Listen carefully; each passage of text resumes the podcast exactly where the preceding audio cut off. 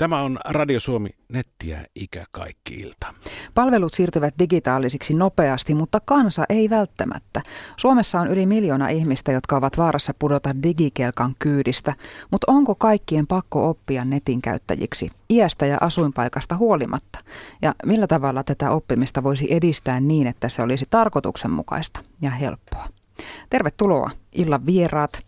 Marianne Heikkilä, Marttaliiton pääsihteeri, kansallisen lapsistrategian projektipäällikkö ja digiarkeen neuvottelukunnan pääsihteeri, jossa ominaisuudessa erityisesti olette täällä läsnä. Kyllä, hyvää iltaa kaikille. Hienoa olla mukana tässä illassa. Tervetuloa myös Yle Asiatoimituksen vastaava tuottaja Ville Alijoki. Kiitoksia. Sinä Ylen puolelta vastaat tästä nettiä ikä kaikki kampanjasta. Ja tervetuloa myös valtiovarainministeriön digitalisaatioyksikön päällikkö, tietohallintoneuvos Maria Nikkilä. Kiitoksia. Tässä oli oikein semmoinen niin kuin kattaus, että jotenkin tuntee itsensä aika noviisiksi, vai, vai tunteeko? Mulla nimittäin tuli tällainen kysymys mieleen, että minkälaiseksi te illan asiantuntijat, keskustelijat arvioitte omat digitaitonne? Kuka haluaa aloittaa? Kuka, no okei, okay, no Marianne Heikkilä, ole hyvä tässä olisi tietenkin hienoa sanoa, että siis osaan kaiken ja mulla on kotona vähän yli teini-iän ylittäneet kaksi loistavaa digiapuria, jotka aina, joiden puoleen voi kääntyä, kun, kun asiat menee solmuun, mutta huomaa sen, että näin viisikymppisenä niin joka päivä on oppimista, että tuntuu aina, että ei osaa mitään ja on aivan niin kuin peukalo keskellä kämmeltä, koska sovellukset vaihtuu ja tunnussanat unohtuu ja hermot menee näiden eri päätteiden kanssa ja ja, ja Maria tuolla hymyilee, mutta nyt näin ministeriössä, me ollaan sosiaali- ja terveysministeriössä, opetuskulttuuriministeriössä, niin järjestelmät on täysin erilaisia ja ei ole niitä yhteisiä alustoja, että kun sä opit yhden asian, niin sitten kaikki vaan sujuu. Että kyllä se aikamoista oppimista on, mutta tota, näin tumpelollekin, niin kyllä se jotenkin päivä kerrallaan Tuosta tuli, tuosta tuli oikeastaan ihan hyvä piikki tuonne Maria Nikkilälle, koska et järjestelmät on täysin erilaisia ja muuta vastaavaa. Eikö teillä niin kuin valtioneuvostossa ole, ole niin kuin yhteneväisyyttä näissä asioissa? Kyllä meillä valtioneuvostossa on yhteneväisyyttä näissä asioissa, että järjestelmät on samoja, mutta ehkä niin kuin tämä oma käyttäjäprofiilini on semmoinen innostunut, mutta kriittinen, että jotta järjestelmä olisi kiva käyttää, niin sen pitäisi olla hyvä ja käytettävä. Ja se on varmaan semmoinen, missä meillä on monessa palvelussa vielä töitä, erityisesti tuolla valtioneuvostotasolla, että, että se palvelu olisi niin kuin semmoinen looginen, että sun on aika helppo mennä siinä ne perusasiat ja sitten jos jotain erikoista täytyy tehdä, niin sitten täytyy ehkä hetki miettiä, eikä niin, että jokaista pientä asiaa saat pähkiä, että miten se nyt taas menikö. Miten Ville, miten omat digitaidot?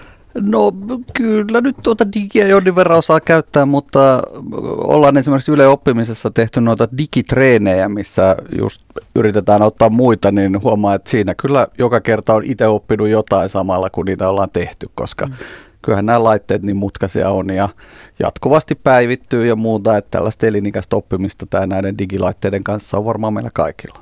Onko teillä lähipiirissä henkilöitä, jotka tarvitsevat paljon apua tässä digimaailmassa?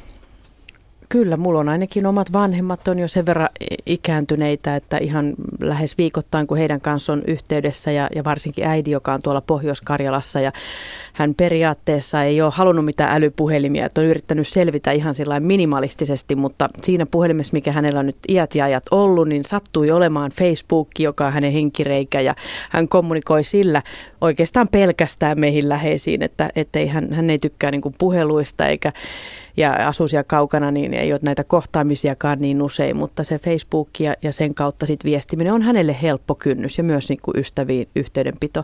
Mutta on näitä iäkkäitä, että tässä hän huomaa, että alkaa olla jo niin kuin omaishoitajana monessakin asiassa ja kunto menee alaspäin ja ehkä se hitaus tulee niin kuin vielä vahvemmin siihen arkeen, että tuntuu, että ilman sitä, että ei ole tämmöisiä läheisiä neuvomassa, niin kyllä iäkäs ihminen tänään voi jäädä tosi yksin niiden palvelujen kanssa kanssa, että kynnys lähtee hakemaan järjestöiltä tai kirjastosta tai ihan sitten ottaa chatista tai, tai tuolta verkosta jotain sähköisiä ohjeita voi olla aika suurikin, että meidän perheessä on ollut onni, että on, sitten omilla vanhemmilla on meitä työelämässä olevia, jotka joudutaan pakosta seuraamaan näitä järjestelmiä ja yritetään sitten heitä neuvoa. Entä Maria Nikkilä, Ville Alijoki, onko, onko lähipiirissä niitä, joita autatte? Kyllä, oma äitiä autan säännöllisin väliajoin. Hän kyllä on jo mun mielestä aika hyvä, mutta tota, kuten sanottu, kaikki näissä tarvii apua välillä. Toinen, mikä välillä unohtuu, on myös se, että myös lapsiani autan. Et varsinkin nämä tietokonetaidot, että kännykät ja tämmöiset hän osaa huomattavasti paremmin kuin minä todennäköisesti, mutta sitten kun ruvetaan puhua tietokoneesta, sähköpostista, Excelistä ja tämmöisistä, niin ainakin vielä tuommoisilla esiteineillä on vielä ne taidot aika paljon hakusessa, jotka varmaan työelämässä tulee olemaan vielä pitkään tarpeellisia. No mulla on aika valistunut lähipiiri, että ei, ei paljon vanhoja eikä kauheasti nuoriakaan. Että tietysti mun lapset on vielä niin nuoria, että he tämmöisellä intuitioilla pystyvät käyttämään hyvin pitkälle laitteita ja tavallaan jännä nähdä, miten opitaan ihan erilaisia asioita silloin lapsesta, lapsesta alkaen siinä, että miten joku näyttö esimerkiksi toimii, että hän haluaisi käyttää läppäriäkin niin, että pyyhitään vain näyttöä, koska he ovat tottuneet, että kaiken käyttölogiikka on sellainen aivan erilainen kuin meidän lapsuudessa.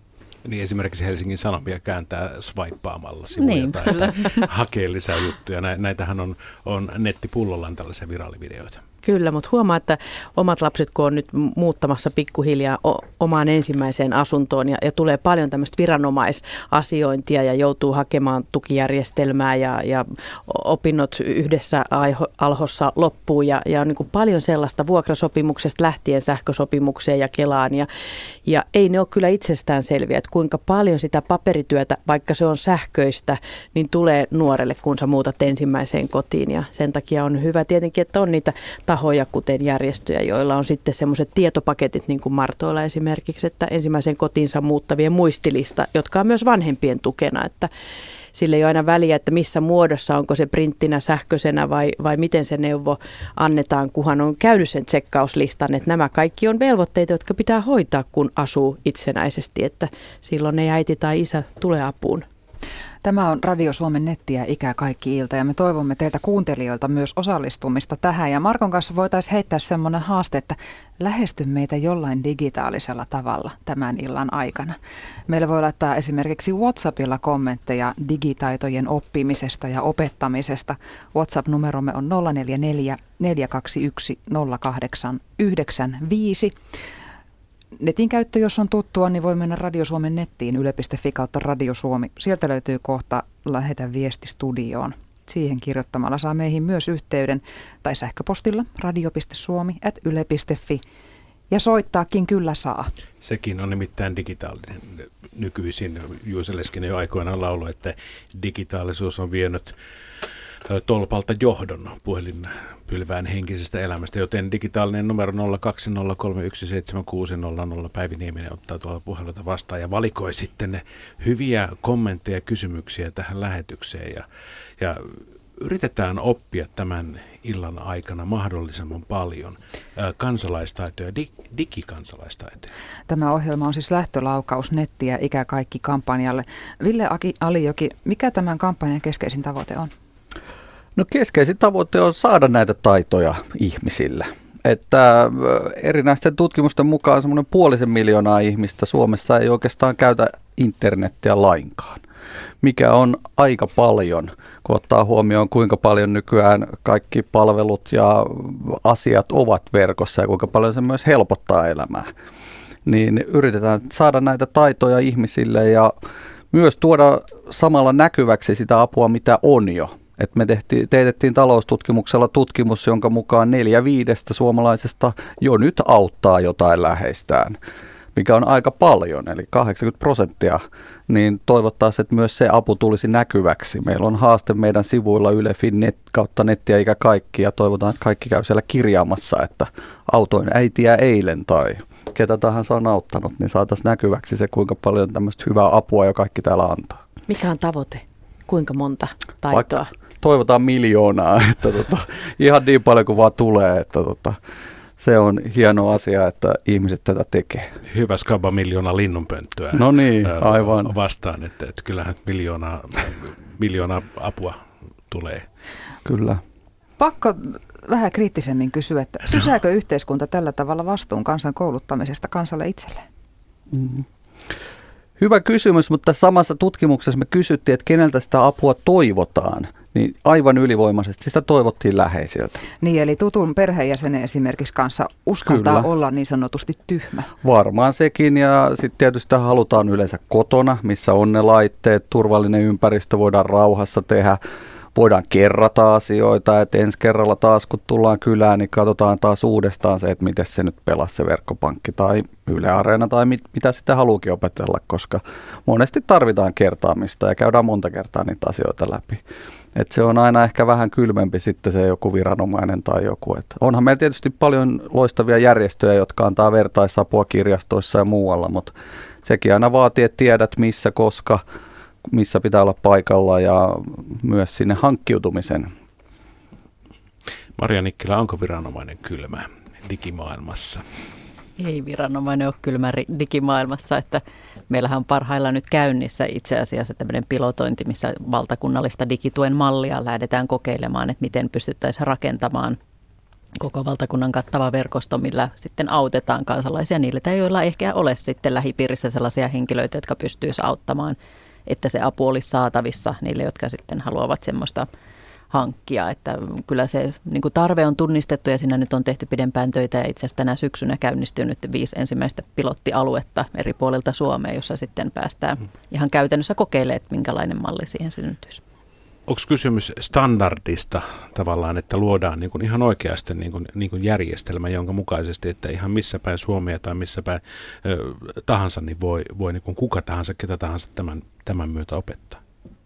No standardi on sanana vähän vaikea, mutta tavallaan yhteinen malli, että se vaikka muutat eri paikkakunnalle, niin tavallaan se logiikka on sulla selvillä, että nyt haetaan oikeastaan sitä, sitä, että minkälainen malli on mahdollinen, koska meillä on tietysti hyvin erityyppisiä alueita Suomessa, että pilotissa esimerkiksi mukana on Uusimaa ja Lappi, joissa on ihan erilainen lähtökohtaisen avun tarjoamiseen, tai kaksikieliset alueet sitten ruotsinkielinen Pohjanmaa, että miten niin kuin tällaiset erityispiirteet huomioidaan, että perusrakenne yhteinen, mutta totta kai niin, että ei ole oletettavaa, että Lapissa ajetaan monta sataa kilometriä sitten, sitten että täytyy niin kuin löytää, löytää sitten ne semmoiset toimivat ratkaisumallit eri tilanteisiin. Nyt kun tässä kampanjassa haastetaan kaikkia auttamaan läheisiä, niin katsotaan, miten meidän asiantuntijat pärjäävät tässä auttajan roolissa. Ensimmäinen yleisökysymys. Mikä se WhatsApp oikein on? Kertokaa.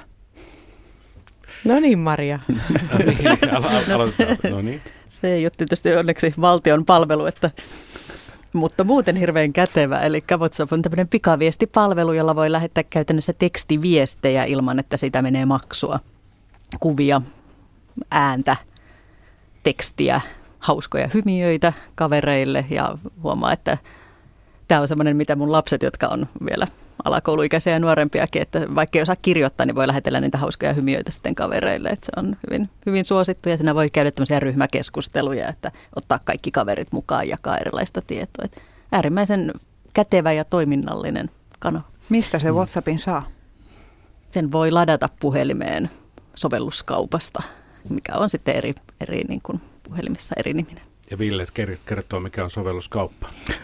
Sovelluskauppa on eri merkin puhelimissa, se on hieman erilainen, että tota Googlen eli Android-puhelimissa se on Play-niminen kuvake ja iPhone-puhelimissa se on sitten App Store-niminen kuvake, että ei nämä ihan helppoja ensikertalaisille, että kyllä siinä monesti tarvii jonkun, mutta Ylefi kautta netti eikä kaikki sieltä löytyy niin videona kuin tekstinä ohjeet WhatsAppin lataamiseen ja käyttöönottoon, joten sieltä voi mennä kurkkaamaan. Mutta hei, pitää sen yle.fi kautta nettiä eikä kaikki osoitteeseenkin jollain tavalla päästä. Entäs jos ei ole sitä mahdollisuutta itsellä, että e, olet saanut älypuhelimen, ostanut älypuhelimen ja, ja sitten pitäisi jostain nimenomaan saada niitä oppeja, mutta kun on kaikki siellä netissä. No, mutta jos sulla on älypuhelin, niin sä yleensä jo sillä pääset sinne nettiin, että tota, sieltä vaan selain auki ja kirjoittaa ruutuun nettiä eikä kaikki, niin kyllä Google ottaa perille. Toi on muuten oikeasti aika, ö, aika hyvä. Tänä päivänä hakukoneet ovat semmoisia, että ö, esimerkiksi tänä iltana kuultavaa Hannu Eskola, joka on, toimii Enterin tuollaisen vapaaehtoisauttajana, niin hän sanoi, että monta kertaa hän aut, sanoo ihmisille, kun ihmiset kysyvät, että miten se löytää, että kirjoittakaa vaan sinne hmm. selaimen, vaikka sen selaimen osoitekenttään, niin, niin kyllä Kyllä Että se siitä voi kysyä sieltä, suoraan. Mm, Ihan mm. mitä vaan, mitä enemmän sanoja, ja va- vaikka kokonaisia lauseita sinne, niin, niin sitä tarkempia vastauksia tulee. On aika hieno juttu. On, kaikkia ei tarvitse muistaa. Mm. Ja tästä WhatsAppista täytyy sanoa, että se on myös oikeastaan korvannut tämmöisenä sähköisenä kalenterina niin perheiden yhteydenpidon sillä tavalla, että siellä on hirveän helppo sopia, mitä minäkin päivänä tehdään. Ja että se ei ole vaan tämmöinen viihdekäyttö ystävien tai työpaikan erilaisten johtoryhmien ja, ja keskustelukerhojen osalta, vaan myös perheen viestintään, koska sitä käyttää sekä työssä käyvät ja, ja tota, myös sitten teinit, että sillä tavalla niin kuin loistava perhekalenteri sähköisesti puhelimessa. Liisa 80 vuotta lähettää viestiä. Minulla on ollut netti 14 vuotta. Hankin sen, kun hoidin miestäni enkä päässyt kotoa oikein mihinkään. Olen tästä oikein iloinen ja neuvon mielelläni ystäviä. Tämä, tämä tavallaan yhteydenpito-mahdollisuuksien lisääntyminen on varmaan semmoinen yksi kannustin, että sitten kun sen hoksaa, että, että vaikka, vaikka olisi semmoinen elämäntilanne, että ei, ei pysty niin fyysisesti tapaamaan ystäviä, niin, niin netin kautta kaveritkin tulee jollain tavalla lähemmäs. Ja se on varmaan yksi iso motivaatiotekijä näiden palvelujen käyttöön, että tiedetään, että, että rajattomasti sä voit kontaktoida myös niin kuin globaalisti ympäri maailmaa niiden ryhmien kanssa, jotka jakaa esimerkiksi saman arvomaailman tai harrastuksen tai löytää sieltä hyvässä ja pahassa erilaisia kuplia, joissa elää. Mutta se yhteydenpito ainakin, kun mekin järjestöt tehdään paljon iäkkäiden ihmisten kanssa ja Enter ja Seniorsurf ja Vanhustyön keskusliitto ja Martat ja monet järjestöt, jotka tätä digitukea ympäri antaa, niin, niin se tulee kyllä senioreiden suusta aika usein, että se oli se ensimmäinen porkkana, kun mieheni kuoli ja jäin leskeksi tai jolla ta, jollain muulla tavalla on sitä yksinäisyyttä elämässä tai juuri sitten näitä fyysisiä rajoitteita, että ei pysty enää liikkumaan tai on joku vamma, mikä tahansa, niin, niin pystyy sitten kontaktoimaan, olemaan mukana niin kuin siinä todellisuudessa, että ei jää yksin ja, ja saa sitten niitä yhteisiä intressejä. Että, että siinä mielessä eihän ihminen muutu, vaikka nämä sähköiset alustat ja maailma meidän ympärillä ö, hakee koko ajan uutta muotoa, mutta mehän ollaan yhteisöllisiä eläimiä ja me kaivataan niin kuin sitä jonkinlaista viiteryhmää, jossa me voidaan kokea merkityksellisyyttä ja ihmisenä olemista. On nämä laitteet ja vempaimet sitten mitä tahansa. Että sillä tavalla se on aina hyvä muistaa, että se kuitenkin tärkein motivaatio on, että kohdata toinen ihminen. Palataan vielä tuohon kysymykseen, joka oli tätä ennen. Nyt mitä WhatsAppin kautta on tullut viesti. Mikä on selain? Mistä se löytyy? Miltä se näyttää puhelimessa? Näin kysyy nimimerkki alaasteikäiset auttaa muoria. Se on, äh, selain on se, millä pääsee sinne internettiin. Se on vähän erinäköinen, niitäkin voi olla monenlaisia. On Chrome, on Safari, on äh, Firefox, niitä voi olla monen merkkisiä, että tietyllä tavalla sille ei ole väliä, mitä niistä käyttää, että kaikki menee sinne samaan internettiin. Että tota, Yleensä se on puhelimissa, älypuhelimessa vakiona siinä Kyllä. näytöllä, kun sen vaikka ostaa ja avaa ensimmäistä kertaa, niin joku niistä se on. Siinähän ei ihan kauheasti uuden puhelimen näytöllä ole näitä paikkoja, mutta mut esimerkiksi Android-puhelimessa se on tuommoinen vihreä, puna, keltainen pallura, missä on sininen piste keskellä. Se on se Chrome ja sitten se Explorer on, on sininen pohja ja siinä on E siinä sisällä. Ää, Safari, onko täällä? Se- On valkoinen ja siinä on sininen ikään kuin kello keskellä. Aivan, joo. Ja sitten tuota Firefox, sehän kertoo tietysti jo nimikin, että tuli kettu, Kettu. siellä löytyy Mhm. maapallon ympärille kääriytyneenä. Ja sitten on vielä yksi, yksi tämä norjalainen, tämä, mikä tämä nyt oli? opera. Opera, sehän on. Kyllä. Joo. En muista minkälainen Se on O. kuva. Okei, okay, varmaan oo, joo. Espoolainen 71-vuotias Ulla Vilkman hoitaa paljon asioita netissä, mutta joskus tulee koneiden kanssa tenkkapoo. Silloin hän kysyy apua läheisiltään. Digitaitojen opetteleminen on tuntunut toisena vaikealta, vaikka työelämässä hän käyttikin tietokonetta. Olet 71-vuotias. Missä vaiheessa olet omatoimisesti alkanut käyttää netti- ja digipalveluita? No itse asiassa siinä vaiheessa, kun mä jäin eläkkeelle vajaa neljä vuotta sitten, koska tota, jäin työelämästä silloin vasta pois. Ja tota, sitten täytyy kotona kotikonetta ruveta katsoa, että ei ollut sitä tukea siinä mukana.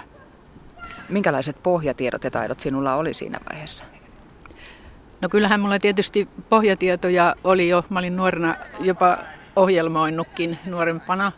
Ja sitten se, että työelämässä käytin tietysti konetta ja ja puhelinta ja näitä uusia härpäkkeitä, mutta tota, kyllähän se sitten niin kuin karu totuus valkeni, kun ei ollut sitä tietoteknistä tukea vieressä. Että hei, hirveästi pitäisi tietää. Kuinka paljon nykyään sitten arjessa käytät nettiä ja muita digipalveluita? No itse asiassa kyllähän mä käytän silloin, kun mä teen pankkiasioita. Ja niitä mä en tee kuin kerran tai kaksi kuussa. Mutta tietysti kun on digipuhelin ja sitten on toi tabletti, josta mä katson television, niin nehän on sitten sitä samaa sarjaa. Että. Mitä muita sovelluksia puhelimessa käytät? Siis puhelimessa mä en itse asiassa, mulla on siellä aika pitkä rimpsu sovelluksia. Olen käyttänyt joukkoliikennelippua sieltä, kertalippua, ja silloin kun metro tuli. Ja tota, mitähän siellä nyt kaikkea on. Kyllä siellä on jotain näitä, mutta kyllä mä nihkeästi käytän. No, tuleeko jossain vaiheessa sitten tenkkapoo vaikka pankkiasioiden tai, tai tietokoneen käyttämisen kanssa tai, tai jossain? Pankkiasioiden kanssa ei niinkään. Jos kaikki pyörii ihan niin kuin pitää, ettei siellä ole mitään häikkää muuten koneella, niin se on niin kuin semmoinen selvänakki ihan, että ei siinä, ei siinä mutta tota, kyllä siellä sitten kun joku tulee joku pompahduskuva tai joku sinne yksi, kaksi ja pitäisi siinä kesken ruveta miettimään, kun on ihan muita asioita puntsimassa, niin, niin tota voi tulla, että sormisuus, no mitä tämä nyt teki tai jotain muuta. Että, että tota, ja sitten se, että sinne tulee yksi, kaksi erilaisia. Tänään mun just tuohon tablettiin tuli sellainen ihan uusi huomautus, että mä mietin pitkän aikaa, että mitä mä sen kanssa teen. Kuinka, kuinka helppoja nämä eri ilmoitukset ja huomautukset on ymmärtää ylipäätään siitä ruudulta? Siis aika, tuota, mä olen kyllä kriittinen niiden tekstien suhteen. Ne ei kyllä kovin helposti kaikki käyttäjää niin kuin, tota noin, vie eteenpäin. Et siinä oletetaan, että sä tiedät just, vaikka on ihan uudesta asiasta kysymys. Mä en tykkää niistä ollenkaan. No mitä sinä teet sitten, kun tulee tämmöinen joku tilanne? Niin.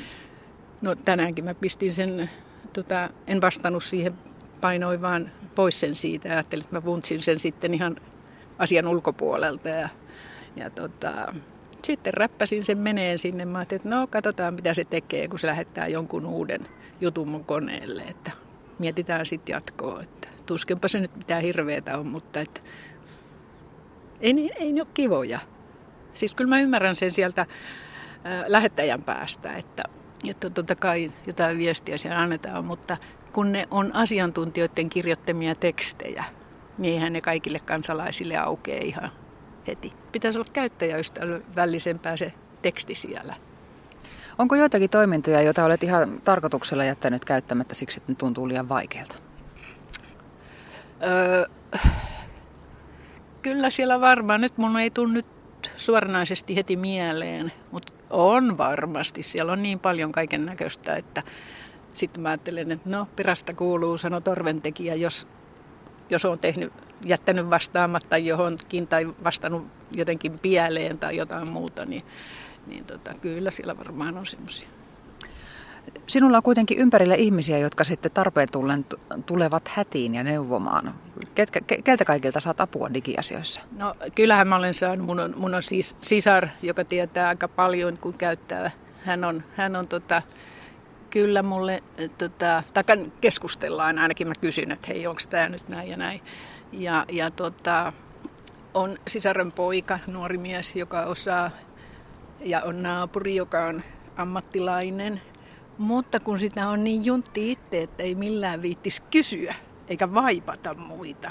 Ja sehän, se on mun mielestä se suurin pulma näissä asioissa, just, että jos tulee joku sellainen asia, niin, niin tuota, ei niitä läheisiä ja tuttuja viittis vaipata. Ajattelee, että no eihän tämä nyt niille kuulu, tähän on mun asiani. Näin sanoi Ulla Vilkman, eihän tämä nyt ni- ei tuttuja viittis vaivata, näähän on mun asioita, ei Joo. heidän. Varmaan aika yleinen tunne just se, että kun aikuinen ihminen yleensä haluaisi pystyä hoitamaan asiansa ihan itse. Ja, ja siis ihan kautta linjan siis jokaisessa ikäryhmässä niin aiku, aikuisilla ihmisillä. Ihan varmasti. Ei, ei pelkästään ikäihmisillä, vaan myös ihan nuorilla aikuisilla myös. Kerro meille tänne onnistumisen kokemuksia. Mitä olet oppinut ja millä tavalla? Meihin voi ottaa yhteyttä esimerkiksi WhatsAppilla. Numero on 044 421 0895. Muistisääntö ö, on, on sellainen, että, että 044, no okei, no siis sehän on, on suuntanumero. Sitten 421, se on vähän kuin 321, eikö se ole? Mutta se on 421. Sitten 08, Teemu Selänne, 95, Never Forget, eli maailmanmestaruus 95 vuosi. Tämän eräs kuulija viime 2017 kesänä opetti tuollaisen. Onko meillä niin kauan aika ollut Whatsappia täällä? On tainnut olla. Joo. WhatsAppin kautta muuten on tullut seuraava viesti. Olen 56 vuotta ja jotenkin osaan käyttää nettiä. Sähköposti, laskut maksuun, lehdet luen. Kun jotakin järkevää asiaa pitäisi tehdä, sitten hipii pelko. Jos tuosta painan kääk, häviääkö kaikki? Rohkeus puuttuu silloin, eli silloin netti on peikko. Taitaa olla aika yleinen tämä, tämä tilanne, että on vaan se olo, että jos, jos on jostakin vaikka raha-asioista kysymys, niin ei siellä nyt ihan vaan leikkimään viitti ruveta. Että jos painaakin väärään nappulaa, niin mitä sitten tapahtuu? Aika harvoin siellä mitään kauhean peruuttamatonta pystyy tekemään. Että tota, tietyllä tavalla se ehkä, siinä on vähän ehkä myös tämmöinen että aika paljon myös pelotellaan kaikilla viruksilla ja tietoturvaongelmilla sun muilla, että totta kai niin kuin arkijärki ja maalaisjärki sielläkin kannattaa olla, mutta niin kuin ehkä vähän liikaakin pelotellaan kaikilla tietoturva- ja hakkereilla ja millä lie, että tota, kyllä siellä aika hyvin pärjää ja jos joku salasana katoo tai jotain, niin yleensä saa aina uuden ja niin kuin kyllä mä sanoisin, että pelko pois, että harvemmin siellä mikään rikki menee. Niin, mutta tapahtuihan tässä esimerkiksi eilenkin palveluksesto hyökkäys valtion ö, erilaisia järjestelmiä vastaan, niin kyllähän semmoinen rupeaa jo niin tavallista ihmistä pelottamaan. No siinä kohtaa onneksi kenenkään tiedot eivät vaarantuneet, että eikä vaikuta kansalaisen käyttö muuten kuin että tietysti että siinä kohtaa sinne palveluun ei pääse, että siinä asiointi oli sitten estynyt estynyt myös julkishallinnon palveluihin hetken aikaa. Että oikeastaan on ihan samoilla linjoilla Villen kanssa, että semmoisella maalaisjärjellä pärjää verkossakin todella pitkälle, mitä me nyt käytetään arkielämässäkin niin kuin oikeassa elämässä lainausmerkeissä, että tavallaan miettii, että ei tee tyhmyyksiä tai levittele tunnuksiaan tai harkitsemattomasti mene semmoisille sivustoille tai muille, jotka näyttää siltä tai niin kuin tar- tartu sellaisiin asioihin, mistä tuntuu, että tämä nyt ei ole kauhean hyvä asia. Että semmoisella harkinnalla niin ei kyllä kauheita hallaa pysty itselleen verkossakaan tekemään. Vähän tähän liittyy yksi kuuntelijakommentti, jossa kysytään, mitä kaikki nämä eri sovellukset maksavat, kun niissä osassa on aina sana tili. Tämmöisetkin asiat saattaa mietityttää, Joo. jos ei tunne sitä kieltä siellä. Mm, totta. Ö, kyllä kaiken kaikkiaan semmoiset, jotka maksaa, niin siellä lukee ihan selvästi, että nyt sä olet maksamassa jotain.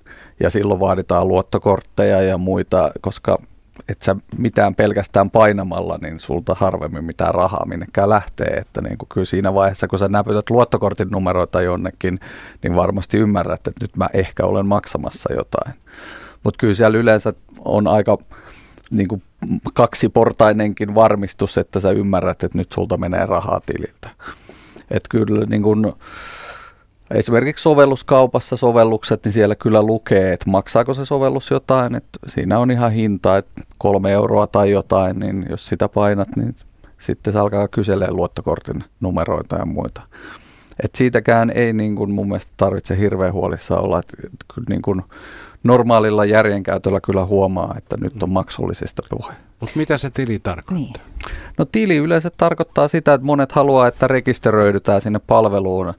Oli se sitten niin kuin yleensä sähköposti, vaaditaan sähköpostiosoite ja sillä luodaan joku tunnus palveluun, jolloin sitten yleensä palvelukäyttäjä tai palvelutarjoaja haluaa ehkä niin kuin katsoa, että esimerkiksi suositella sinulle jotain, että se katsoo, että no viime kerralla käytit näitä.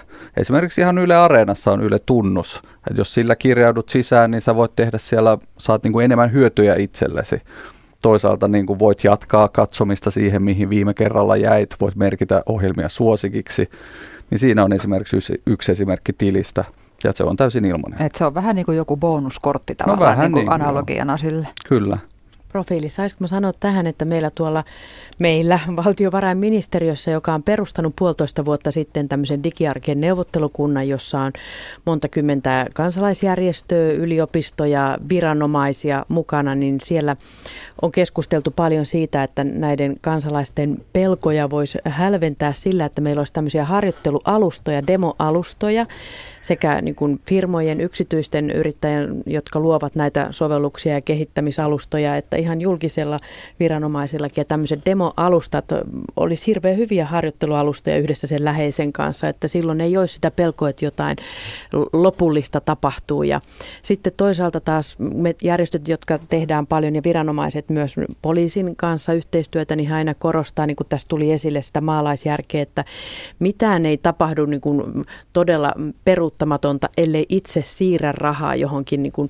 nettihuijausalustalla. Ja sen takia esimerkiksi Kuluttajaliitolla on hirveän hyvä huijaus.fi info-sivusto, jota me oltiin kesällä Suomi-areenassa mainostamassa. Että sieltä saa hyvin paljon tietoa siitä, että mitä tämmöiset nettihuijaukset voi olla ja semmoisen tietopaketin siitä, että miten niitä voi välttää. Et myös sillä, että vähän joka päivä pikkusen opiskelee näitä asioita, niin saa semmoista turvan tunnetta sille, että, että siellä ei tapahdu pelkästään jotain huonoja, pahoja asioita, vaan on se varmuus siitä käyttämisestä. Ja rahaa ei koskaan tarvitse siirtää mihinkään kyselyihin tai, tai netissä tuleviin kyselyihin, koska viranomaiset ei yleensä sitä tee, että silloin pitää olla niin kuin tosi vankat perustelut, jossa lähdet siirtämään toisen tilille omia varojasi ja siitä poliisi varoittaa. Joissain julkishallinnon palveluissa tämmöinen testipalvelu on jo tällä hetkellä olemassa. Että yhtenä esimerkkinä nyt on verkossa tällainen suomi.fi-valtuudet-palvelu, millä voi antaa sähköisiä valtakirjoja toiselle henkilölle, mikä on tietysti semmoinen jo merkittävä asia, missä sä annat toiselle henkilölle oikeuden asioida sinun puolestasi tietyissä asioissa, niin siinä on testipalvelu, missä voi tavallaan sen harjoitella tekemättä mitään valtuutusta tai antamatta mitään omia tietojaan. Että varmasti tällaisilla nytkin pystytään sitten hälventämään tavallaan sitä kynny, ennakkoluuloja ja madaltaan kynnystä näiden palvelujen käyttöön. Mä luulen, että yksi syy siihen, miksi ne pikkulapset oppii niin hyvin nuo älypuhelimet ja pädit ja muut, on se, että he ei osaa olla huolissaan. He Juuri. vaan kokeilee ja leikki. Juuri näin kokeilun kautta, kokeilukulttuurin kautta. Että sen takia me toivottaisiin tietenkin tuolla digiarkeen neuvottelukunnassakin ja ihan kansalaisina, että esimerkiksi vakuutusyhtiöt, pankit lähti sellaisiin talkoisiin, että ne antaisi näitä leikkialustoja, jossa voi sitten kokeilla sitä leikkirahan siirtämistä ja, ja tota, laskujen maksua ja vakuutuksien ottamista ilman, että siellä oikea raha liikkuu. Mutta kuitenkin olisi oikea ihminen vastaamassa, antamassa sitä tukea. Että niitä todella tarvittaisiin, että nyt haloo kaikki niin kuin suomalaisetkin pankkialalla toimivat yritykset, niin, niin tämä on kansalaisten suuri toive. Siitä puhuttiin jo itse asiassa digiillassa aika tarkalleen vuosi sitten.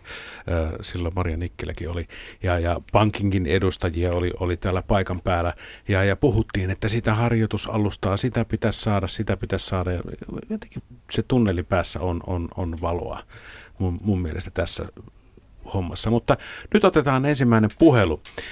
Digitaalisesti linjoja pitkin meillä on Martti Stark Mikkelistä. Hyvää iltaa ja tervetuloa lähetykseen. Halo, kuuleeko Martti? Ha, halo. Niin, olet lähetyksessä. Niin. Joo, niin minun tarina alkoi sillä tavalla, mä radio pikkusen Joo, siis Marttihan on, on siis näkövammainen ja hän on käyttänyt viisi vuotta nettiä puhelin ohjelmalla. Ja Martti, sä oot tyytyväinen ö, tähän puheohjaukseen? Joo, olen. Minä olen niin viisi, viisi vuotta ollut tämä netti ja se alkoi sillä tavalla, että meidän yhdistyksellä oli semmoinen tietoprojekti ja minä ilmoittaudun siihen niin Etelä-Savon näkövammaisilla. Ja sitten mä, meidän, meidän liitto antoi tietokoneen vuokralle. Ja sitten neljä, neljän vuoden perästä sai ihan omaksen sitten. Miten Martti, tuota, äh, tässä kun on, on puhuttu kaikesta tämmöisestä äh, näistä uhista, ja sinä kun olet näkövammainen ja, ja, ja toimittu nimenomaan tuolla puheohjauksella, niin, niin äh, miten tuollaiset uhkat, miten, miten ne ilmenee sulle esimerkiksi netissä vai, vai Vai ilmeneekö ollenkaan? No, ei, ei niitä vielä onneksi pahemmin ollut. No, ollut. No, yhden, ker- yhden kerran oli semmoinen, että kaikki meni ohjelmat sekaisin. Ja sitten kun mulla on sillä tavalla, että mulla käy tuota, kun raha-automaattiyhdistys, niin rahoittaa semmoista projektia, että mulla käy tu- tu- tukihenkilö Lahesta. Niin hänellä alueena on tämä Etelä-Savo ja päijät ja siitä on sitten ä, apua sinulle. Ä, voisitko Joo. kuvitella, Martti, eläväsi tällä hetkellä maailmassa ilman nettiä? No, en mä, kyllä, kyllä siitä, siitä on hirveästi apua ollut noin, että no en minä kaikkia vielä osaa. Niin kuin en osaa pankkia, pankkia en osaa sitä, pankkiasioita en osaa vielä, mutta niin kuin, enkä, enkä skypeä. Mutta sanotaan, mulla on se Yle tunnuskin. Okei. Okay. Se on, se, on, se on mahtavaa, pääsee, pääsee kuuntelemaan sitten äh, ohjelmia. Mutta tota, mitä sä, Joo. Martti, toivot tulevaisuudesta, että minkälainen, mihinkä suuntaan äh, tämä digitaalisuus pitäisi mennä? No, minä toivoisin vähän, että olisi niin parempia noin, että se saisi, saisi enemmän tätä ohja- ohjausta. Eli siis apua, ohjausta sekä, sekä verkossa että fyysisesti. Joo. Hyvä, kiitos, kiitos soitosta. Ja, ja Martti on siis viisi vuotta käyttänyt nettiä on siis tyytyväinen. tämmöisiä, hän on siis rohkea, ollut rohkea lähtenyt tilanteeseen mukaan, niin tämmöisiä tarinoita on aina mukava kuulla. Kyllä, ja rajoitteista huolimatta niin ottaa asenteen, että joka päivä on uusi oppimisen mahdollisuus, että kyllä varmasti rohkaisee myös vastaavassa elämäntilanteessa olevia. Ja ihan heitäkin, joilla ei ole tämmöisiä fyysisiä rajoitteita, että netistä voi ja digistä voi olla paljon iloa ja hyötyä, ei vaan sitä viihdekäyttöä, vaan siihen voi oikeasti siihen elämään, arjen asioiden hoitamiseen, kommunikointiin hyvään elämään olla myös sellaisia lähtökohtia. Mun mielestä oli hyvä kommentti. En kaikkia osaa. kuka, kuka osaa. Niin, niin, niin, nimenomaan. Toi muuten, mitä se Mariana sanoi, että viihdekäyttä, niin, niin siis mulle, mulla nyt tulee, tulee mieleen huumeet, niin kuin rinnastus siihen. Siis jostain kumman syystä vaan, että... Otit et netin, ääripään. Niin, niin, netin viihdekäyttö. Voiko nyt perrata toisiinsa? Viihdettäkin on varmasti monenlaista, mutta on, onhan se tosiasia. Kyllähän niin rikostilastot ja, ja poliisi on kertonut, että nettikaupan kautta hyvin niin kuin monenlaiset myös nämä aineiden ostamiset ja, ja se kynnys, joka on tullut matalammaksi, niin on yleistynyt, että ei tarvitse enää lähteä naapurimaahan hakemaan vaikka annosta. Että kyllähän me tiedetään, että ne niin kuin se rikollisuus myös siellä sähköisesti ja, ja, ja verkkojen kautta niin koko ajan soluttautuu syvemmälle ja, ja sitä on hirveän vaikea viranomaisten lähteä sitten niin kuin mm. selvittämään. Joo, tässä lähinnä tämän viihdekäyttö ja tili ja kaikki tämmöiset. Eli siis tavallaan meillä on, meillä on monta, monelle asialle niin kuin oma, oma terminologia. Ja sitten sit tavallaan tuodaan, tuodaan niitä sitten tällaisen digitaaliseen maailmaan. Niin se varmasti hämmentää. Joo, ja juuri täällä kuuntelijaviesteissä toistuu hyvin monessa juuri se, että tämä, nämä sanat, joilla puhutaan, ovat kuin vierasta kieltä, että ei ymmärrä mikä on alusta, koska se on ennen ollut kellari. Tili liittyy rahan käyttöön, sovellus, kauppa, mm. että et ei ymmärrä mitä se tarkoittaa, vaikka haluaisi. Niin onko, onko missään olemassa semmoista sanastoa? Toi, ton tunnistan erittäin hyvin ja toi on aika vaikea ongelma siinä mielessä, kun sitten vielä on siis monia eri sanoja tietyllä niin. tavalla. On sovellus, on appi, on niin kuin, että näistäkin käytetään puoli, osa puhuu englanninkielisillä sanoilla, osa puhuu suomenkielisellä puhutaan rekisteröitymisestä, luo tili, niin kuin vaikka tarkoitetaan käytännössä samaa asiaa. Et se on kyllä, että kun nä, näissä ei ehkä niitä standardeja ole. aloittelevalle käyttäjälle voisi olla hyvinkin monelle tarpeen. Hyvä idea, että tämä pannaan tekoon meillä Ylellä. Mutta tota, teillä on digitreeneissä. Meillä muistaakseni on digitreeneissä jo yksi sanasto ainakin näistä olemassa, että tota, sinne vaan katsomaan digitreeneihin, mutta toi on vaikeaa kyllä, että kyllä se, kyllä se oman aikansa menee, että oppii, että nyt appi ja sovellus tarkoittaa samaa asiaa esimerkiksi. Niin ja hei, tässä kun koko ajan uusia natiiveja tulee, niin sama, saman tien tulee myös ihan valtavasti uusia termiä, mm. uusia sanoja, jotka on, jotka on johdettu ties mistä. Mm. Että, että mielenkiintoisia aikoja tulevaisuudessa kielen tutkijoille, että mistä tämä etymologia t- tuleekaan. Että. Ja siinä mielessä puhutaan digitaidoista uusina kansalaistaitoina, että se on niin kuin uuden lukutaidon oppimista, tämmöistä monikanavaisen lukutaidon oppimista. Että jos siihen suhtautuu niin, että pikkuhiljaa niissä asioissa pääsee sinuksi ja, ja kun käyttää näitä apuvälineitä, on ne sitten kirjastoissa tai läheisiä, joiden kanssa voisit keskustella. Tai sitten jos on kotona on se nettiyhteys internetyhteys, niin voi googlettaa ja hakea niin kuin sanakirjana, vaikka se on sähköisesti niitä sanoja, niin sekin auttaa jo tiedon lähteille. Tossakin tuli muuten suomennetaan, Maria Nikkilä saat suomentaa sana, mitä Marianne Heikkilä käytti, googlettaa. Hakea tietoa netistä käyttäen jotain hakukonetta, josta Google on varmaan se yleisin, mikä löytyy tämmöisenä aloitussivuna. Käynnissä on Radio Suomen nettiä Ikä kaikki ilta. Täällä vieraina digiarkeen neuvottelukunnan puheenjohtaja Marianne Heikkilä, valtiovarainministeriön digitalisaatioyksikön päällikkö Maria Nikkilä ja Yle Asiatoimituksen vastaava tuottaja Ville Alijoki. Mikä teidän näkemyksenne on, mitkä ovat sellaisia digitaitoja, joita ihan jokaisella suomalaisella pitäisi olla hallussaan pärjätäkseen? Aivan keskeisimmät. No mä sanoisin, että oikeastaan tähän nettiä ikä kaikki haasteeseen me valitsimme ne digitaidot, jotka meidän mielestä olisi semmoisia, joilla on hyvä aloittaa. Eli sähköposti. Nykyään on aika välttämätöntä suorastaan olla sähköpostitili. Ilman sähköpostia et pysty luomaan näitä tilejä tai ylipäänsä kommunikoimaan nykyään melkein joka paikkaan. Se on aika paljon nopeampi kuin tuo vanha kirjeposti ja muutenkin niin kuin hyvin oleellinen. Tuli myös tässä meidän tutkimuksessa esiin, että se oli itse asiassa kaikkein yleisin semmoinen, missä tarvittiin apua myös. Että se on ihan niin kuin yksi tärkeimmistä. Toinen oli tämä WhatsApp, mistä tässä puhuttiinkin. Se on oikein mukava sosiaalinen yhteydenpitotapa. Voi lähettää kuvia, puhua puheluita, mitä tahansa. Sitten on tietysti ihan tämä asioimispuoli, eli tunnistautuminen verkkopankkitunnusten avulla, missä tietysti kaikki viranomaispalvelut, verkkopankit sun muut, se on hyvin tärkeä taito. Ja neljäs oli tietty viihde, ja kun yleensä ollaan, niin puhutaan Yle Areenasta.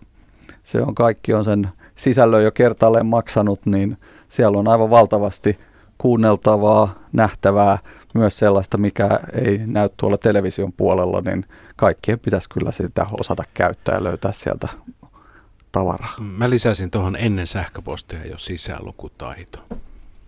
Siis ihan siis oikeasti, että ymmärtää lukemansa. Mm-hmm. Että siitä pitää niin kuin lähteä ja, ja se ei ole pelkästään niin kuin digitaalikauden juttu, vaan niin kuin ihan se on ollut kautta Kyllä. Onko tämä väistämätöntä? Asiat siirtyy nettiin yhä enenevässä määrin. On. Onko kansan pakko siirtyä nettiin? Kyllä mä sanon, että digijuna, se on jo niin kuin mennyt, että, tai siis tietyllä tavalla se on niin liikkeelle, että kyllä sinne, ja ensinnäkin mä sanoisin, että on pakko vaan kannattaa. Että niin kuin pakko on aina huono motivaattori, että niin kuin kannattaa lähteä, koska se auttaa, se helpottaa elämää. Siitä on paljon iloa ja hyötyä ja niin kuin helpotusta. Että jotenkin aina lähdetään jotenkin sitten, että onko pakko ja nyt on pakko tehdä, hoitaa näitä hommia, mutta kyllä se sitten, kun siitä pääsee, se, pääsee sen kynnyksen yli, ja sen takia me kehotetaankin, että opetelkaa eka joku kiva juttu. Että niin kuin ei niitä, mitkä on pakko opetella, vaan joku kiva juttu. Mitä mä haluaisin? Haluaisitko sä löytää hyviä ruokareseptejä? Haluaisitko myydä käsitöitä vaikka Facebookissa kirpputorilla? Joku semmoinen, mistä on hyötyä ja iloa mieluummin kuin se, että miten nyt tehdään joku, mikä on pakko tehdä.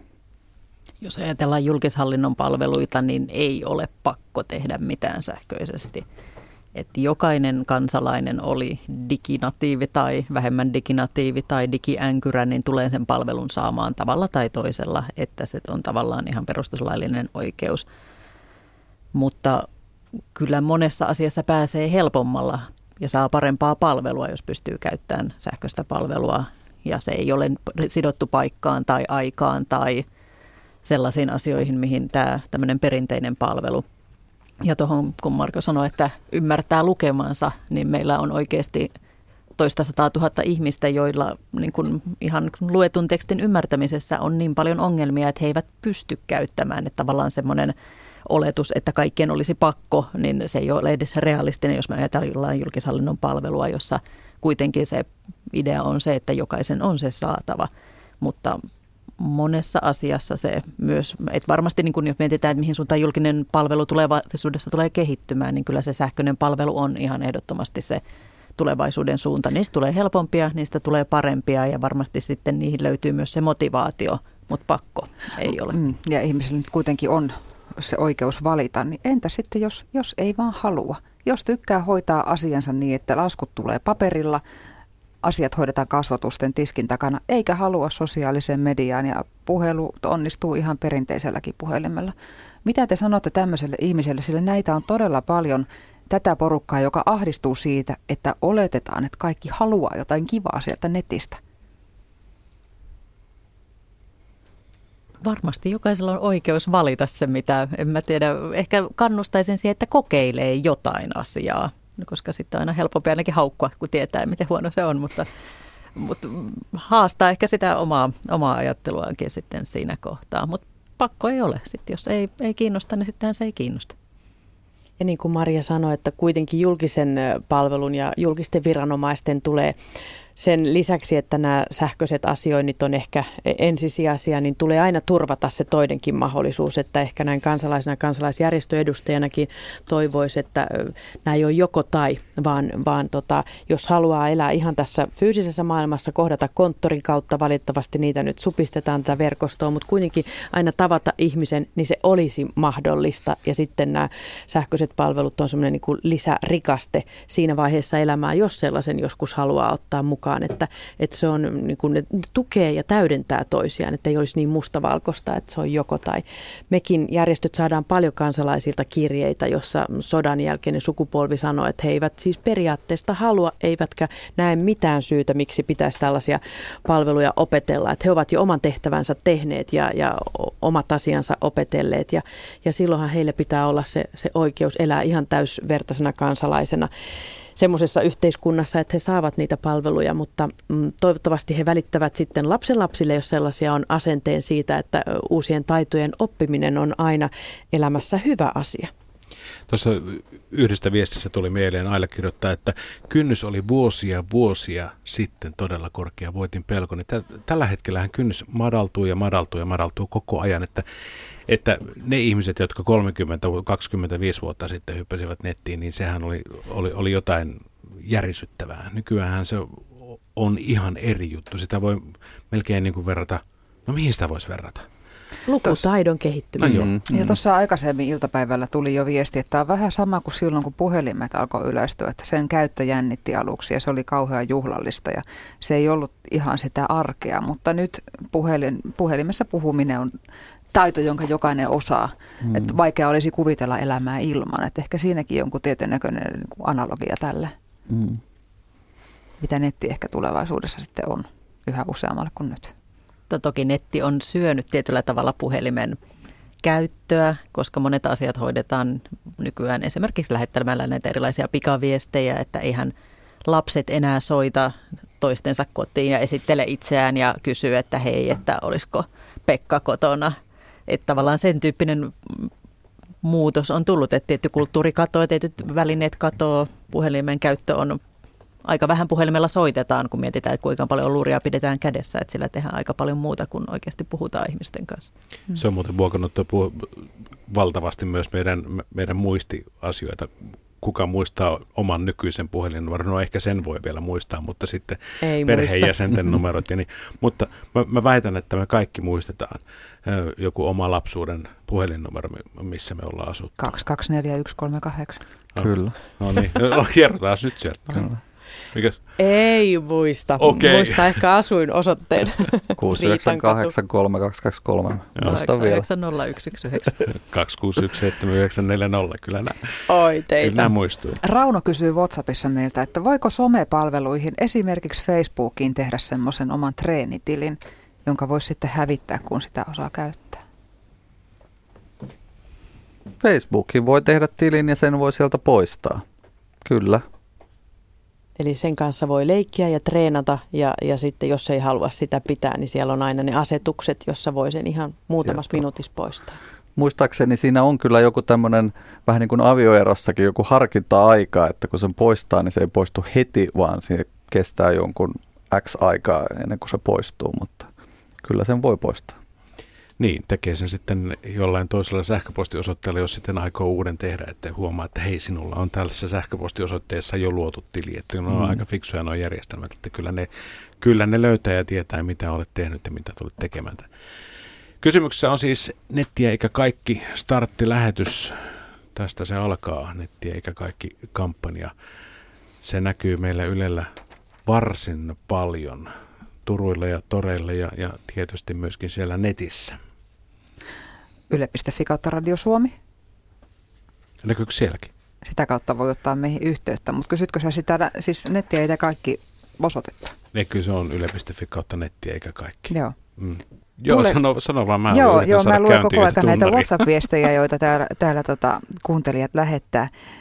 Nimimerkki VV kysyy, tuleeko viesti tällä numerolla? Ja siitä on liittänyt kuvan mukaan. Kyllä tulee. Eli onnistunut digisuoritus. Tänne meille voi laittaa WhatsApp-viesteillä esimerkiksi vinkkejä siitä, miten helposti oppisi jonkun tämmöisen digitaidon. Jos, jos sinulla on, on joku kikka, mikä voisi yhtään madaltaa sitä kynnystä oppia esimerkiksi WhatsAppin käyttö tai sähköpostin käyttö, niin kerro se ihmeessä. WhatsAppilla numero on 044 421 0895 tai sitten sillä sähköpostilla radio.suomi.yle.fi. Ja, ja kaikenlaista muutakin, jos vaikka haluat kysyä meidän asiantuntijoilta jotakin, niin näitä samoja reittejä pitkin tulevat myös mm. kysymykset perille. Tämä nettiä eikä kaikki kampanja haastaa jokaisen auttamaan, eli tarkoitus olisi siis opettaa läheiselleen helppo digitaito ja samalla osallistua haasteeseen. Kuuntelija kysyy, minäkin olen 37 vuotta enkä osaa käyttää näitä. Pitäisi vielä äidille opettaa. Onko oletuksena, että kaikilla on nettiliittymä? Näin kuuluu tämä viesti. Aloitetaan valtiovallan edustaja Maria Nikkilä. No ei ole oletus, että kaikilla on nettiliittymä. Että kuten sanoin, niin julkishallinnon palvelut täytyy olla kaikille saatavilla täysin riippumatta siitä, että onko nettiliittymä tai kone tai halua käyttää. Mutta uskoisin, että monelle nettiliittymä helpottaa kyllä elämää, jos sellainen on jotain kautta käytettävissä puhelimessa tai kiinteänä tai erilaisilla ratkaisuilla saatavissa. Että silloin tietysti saa sen sähköisen palvelun täydentämään sitten tämä fyysisen palvelun verkosto. Tuossa aika usein tulee mieleen, kun puhutaan nettitaitojen opettamisesta, että ne opetettavat ovat iäkkäitä, opettajat nuorempia. Onko tämä ikäkysymys? Tämä, tässäkin kysyjä on 37-vuotias ja kertoo, että, että ei osaa käyttää. No ei se ole oikeastaan isä, ikäkysymys, että me usein ajatellaan, että se on nimenomaan vanheneva väestö, joka on se, joka on ongelmissa. Että voi olla hyvinkin niin kuin ihan työikäisiä, jotka eivät välttämättä tarvitse, ja sitten nuoret, vaikka nyt puhutaan paljon diginatiivista ja tällaisesta, että voi olla hyvinkin, että järjestelmien tai laitteiden tai näiden sovellusten käyttötaidot on erittäinkin hyviä ja sitten ei ole sellaista ymmärrystä, että esimerkiksi viranomaisasioinnissa, että mitä ihmettä niillä pitäisi tehdä. Että Marianne tässä just kertoi siitä, että lapset on muuttamassa pois kotoa, niin se liittyy tosi paljon asioita. Osa on viranomaisten kanssa, osa on ihan yksityisten toimijoiden pitää tehdä sähkösopimusta, vuokrasopimusta, tällaisia. Että tavallaan niin kuin kansalaistaitojen hallintakin on että tavallaan niitä asioita on niin paljon, joita pitää hallita, että kyllä näkisin, että niin kuin joka ikäryhmässä on sellaisia, joilla voi olla vaikeuksia kielen kanssa, vaikeuksia jonkun vamman kanssa, vaikeuksia muiden välineiden, tämmöisten fyysisten asioiden kanssa. Että ei, se ei ole ikäkysymys, mutta ne haasteet on ehkä tyypillisesti vähän erityyppisiä siitä riippuen, että minkä ikäisiä ihmisiä on. Et hyvä esimerkki on Tanskasta, että siellä kaikkein haasteellisimmaksi ryhmäksi esimerkiksi siinä kohdassa, kun he ovat siirtyneet siihen, että kansalaiset saa sähköistä viranomaispostia, ne ovat määritelleet nimenomaan 15-19-vuotiaat, että he ottaa kaikkein huonoiten sitä palvelua käyttöön, koska he ei ymmärrä, mitä he sillä tekevät. Toi muuten ihan tosi siis esikoinen 14V ja, ja ihan turha laittaa sähköpostia. Mm. Missä, mihin sä laitoit sen viestin? Mä sähköpostiin laitoin sulle linkin minne sinne? siihen sähköpostiin, joka on sinun kännykässäsi hyvin, ihan yhtä helposti avattavissa kuin Snapchat tai WhatsApp tai muuta vastaavaa. Juuri näin puhuttiin Villen kanssa tässä ennen ohjelman alkua kanssa, kun on näitä nuoria kotona, että pitää jättää sinne WhatsAppiin tai Snappiin viesti, että sulle on tullut nyt tärkeä viesti sinne e-mailiin ja joltain viranomaiselta, että se kannattaisi käydä lukemassa ja täyttämässä se lomake, että kyllähän tämä niin kuin käyttökokemus muuttuu, mutta varmasti toivotaan myös sitä, että kaikki palvelun tuottajat ja kehittäjät tekisivät niistä entistä asiakaslähtöisempiä ja ottaisi eri ikäisiä ihmisiä mukaan siihen suunnitteluun. Ja, ja on paljon sitten esimerkiksi naisjärjestöillä tutkimusta siitä, että naiset on täysin niin kuin käyttämätön potenttia näissä palveluissa, joita kuitenkin suurimmaksi osaksi naiset käyttää, että paljon ö, verkkolaskuun ja, ja verotukseen ja hoitavat niin kuin kotitalouksien asiointia, niin, niin minkä takia naisia ei käytetä myös enemmän koodaamaan ohjaamaan ja suunnittelemaan näitä palveluja. Ja tämä on ollut esimerkiksi niin naisjärjestöille yksi sellainen tulevaisuuden toive, että palvelun suunnittelijat huomioisivat molemmat sukupuolet. Mä en anna Maria Nikkelille puheenvuoron, mutta, mutta siis eikö tässä nyt menekään tämä, niin kuin tämä putkiaivo, o, o, tippaleipäaivo homma silleen, että jos naiset suunnittelivat, että se menisi paljon monimutkaisemmaksi. Ja... No ei, tämä nyt oli Ville pieni, sanoi pieni, jotain. pieni kevennys. pieni, pieni kevennys. Mutta Maria. No vai sitä jatkanut tuosta, että nyt varmasti se, se just, että pitääkin laittaa joku helppo WhatsApp-viesti, että nuoret tajuu, että nyt on oikeasti tullut jotain postia, niin viranomaisasioinnissa tässä, tähänkin on tartuttu, että nyt esimerkiksi suomi.fi viestien, mikä on tämä viranomaisten kanava lähettää sulle sitten niitä virallisia viestejä, niin siitä on nyt ladattavissa kännykkään tämmöinen sovellus eli applikaatio, joka löytyy sieltä sovelluskaupasta, suomi.fi viestit, joka toimii niin, että sitten kun sinne tulee se viesti, niin se antaa sulle sen se ei kännykän ruudulle sitten herätteen, jos siihen haluat, että no niin nyt siellä on viesti, että menepäs lukemaan se. Että tavallaan se täytyy myös siinä palvelun kehittämisessä tajuta ottaa huomioon, että se käyttötottumus muuttuu.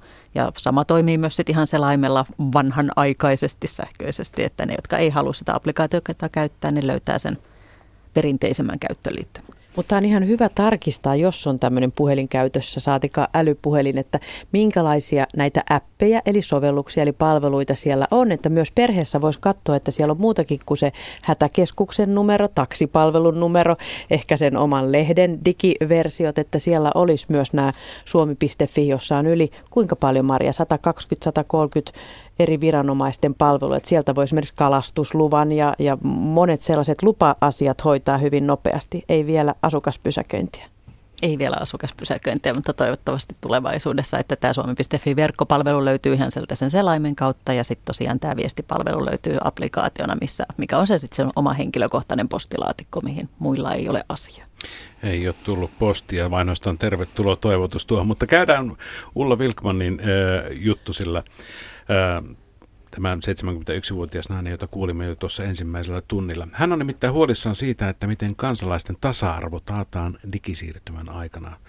Maailma muuttuu ja ihmiset oppivat, mutta Vilkman perään kuuluttaa yhteiskunnalta myös vastuun, vastaantuloa tuossa oppimisen tukemisessa. Ulla Vilkman, mitä ajattelet siitä, että yhteiskunnassa yhä useammat palvelut siirtyvät nettiin?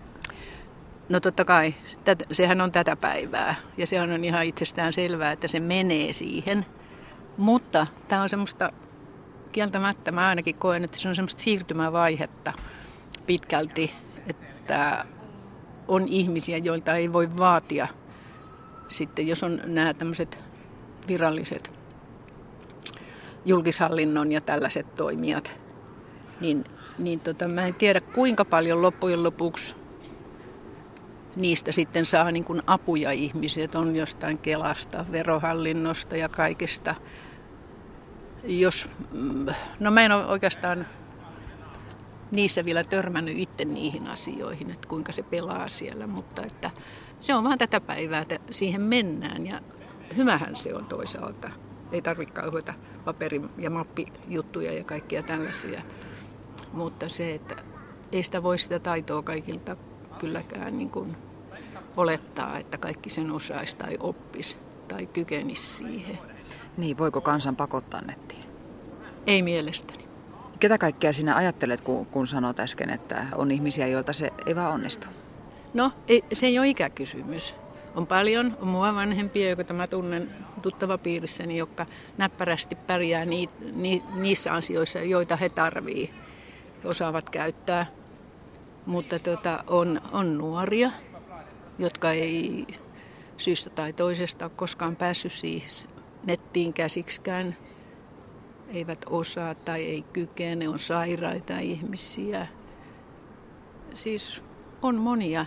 Ja sitten sellaisia ihmisiä, joilla yksinkertaisesti on varaa ostaa koko laitetta itselleen. Niin koska he oppii sitä, ei tuolla varmaan jossain yleisillä koneilla sitä taitoa opi. Sitä pitäisi saada kotona rauhassa tehdä. Tarjotaanko kansalaisille tarpeeksi apua julkiselta puolelta netissä asioimiseen ja digiasioihin? No tämä on nyt vaan mun oma mielipide, että mä en ole ihan varma, että tiedänkö mä kaikkea mitä on, mutta mulla on sellainen käsitys, että ei. Ja mun mielestä jos kerran tämmöiset viralliset asiatkin kaikki menee nettiin, niin mun mielestä pitäisi sen toisen puolen tulla vastaan ja olla aut- ojentaa sitten auttava käsi niille, jotka sitä ei hallitse. Mitä se apu käytännössä voisi olla, jotta siitä olisi oikeasti hyötyä? Joo, mä oon monta kertaa miettinyt, että mitä se olisi ja minkälaista. Koska useimmat ihmiset, joille se on suuri kynnys, ne haluaisi sen opin niin kuin viereen henkilökohtaisesti, jolloin mun mielestä ei tällaiset kurssit ne on sitten ihan eri ihmisille. Että tota, kyllä se vaan täytyisi olla siis ö, jonkinlaista tällaista palvelua, kun mä kuvittelen jossain tiskillä, että sieltä sitten saisi käydä vara, varaamassa henkilöä ajan, joka sitten tavallaan neuvos ja opastas siihen kertaalleen, kahteen kertaan. Eihän ne heti kerralla kaikille aukea mitenkään, että eikä kaikki muista niitä. Onko sinulla mielipidettä siitä, että kun Suomi on iso maa ja, ja täällä on alueita, joissa, joissa ei nettiä edes ole, mm. miten tämmöinen asia pitäisi hoitaa? No sitä mä olen monta kertaa itsekseni miettinytkin, että niin, että kyllähän se täällä jossain pääkaupunkiseudulla kaikki niin kuin pitäisi pelata että miten se siellä jossain pitkien välimatkojen ja, ja tällaisin kuuluvuusalueiden ulkopuolella, jos ei nettiä ole todellakaan, että, että tota, pitääkö niiden ihmisten saada ne palvelut niin kuin ne on tähänkin asti tehty, mutta voin ole, kuvitella, että ei ne paperisetkaan hommat sitten nykyään pyöri, koska väki vähenee tuolla ja vanhenee tuolla syrjäseuduilla ja siellä ei se ole asioiden hoito millään tapaa siellä helppoa. Näin totesi Ulla Vilkman. Huolissaan oli. Maria Nikkilä, sulla on kynä käynyt tämän, tämän neljän minuutin haastattelun aikana valtavasti. Siellä tulee oikeastaan aika paljon tuommoista kyselyä, ihmettelyä ja, ja ehkä myöskin piikkiä juuri sinun suuntaan. Ei sinulle, mutta sinun edustamasi valtion suuntaan.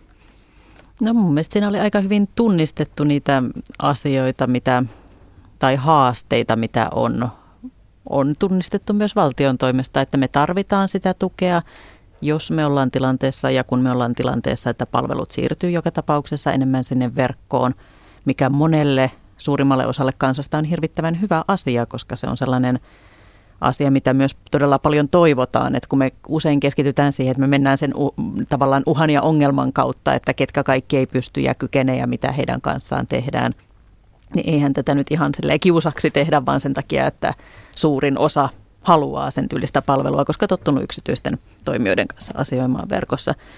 Mutta tietysti niin kuin sellaiset perusasiat, että onko nettiyhteys olemassa, niin on, on yksi – Suomessa on kohtuullisen hyvä tilanne. Meillä on alueita, joissa ei kuulu. Meillä on tulevaisuudessa tulossa uuden tyyppinen myös viranomaisviestintää käytettävä verkko, joka tulee myös osaltaan parantamaan sitä, että miten ihan jokainen tavallinen kansalainenkin, että tavallaan se kuuluvuus tulee kasvamaan myös niillä syrjäseuduilla, joissa tällä hetkellä on haasteita, että se on varmaan yksi ihan konkreettinen asia, mikä tulee eteen.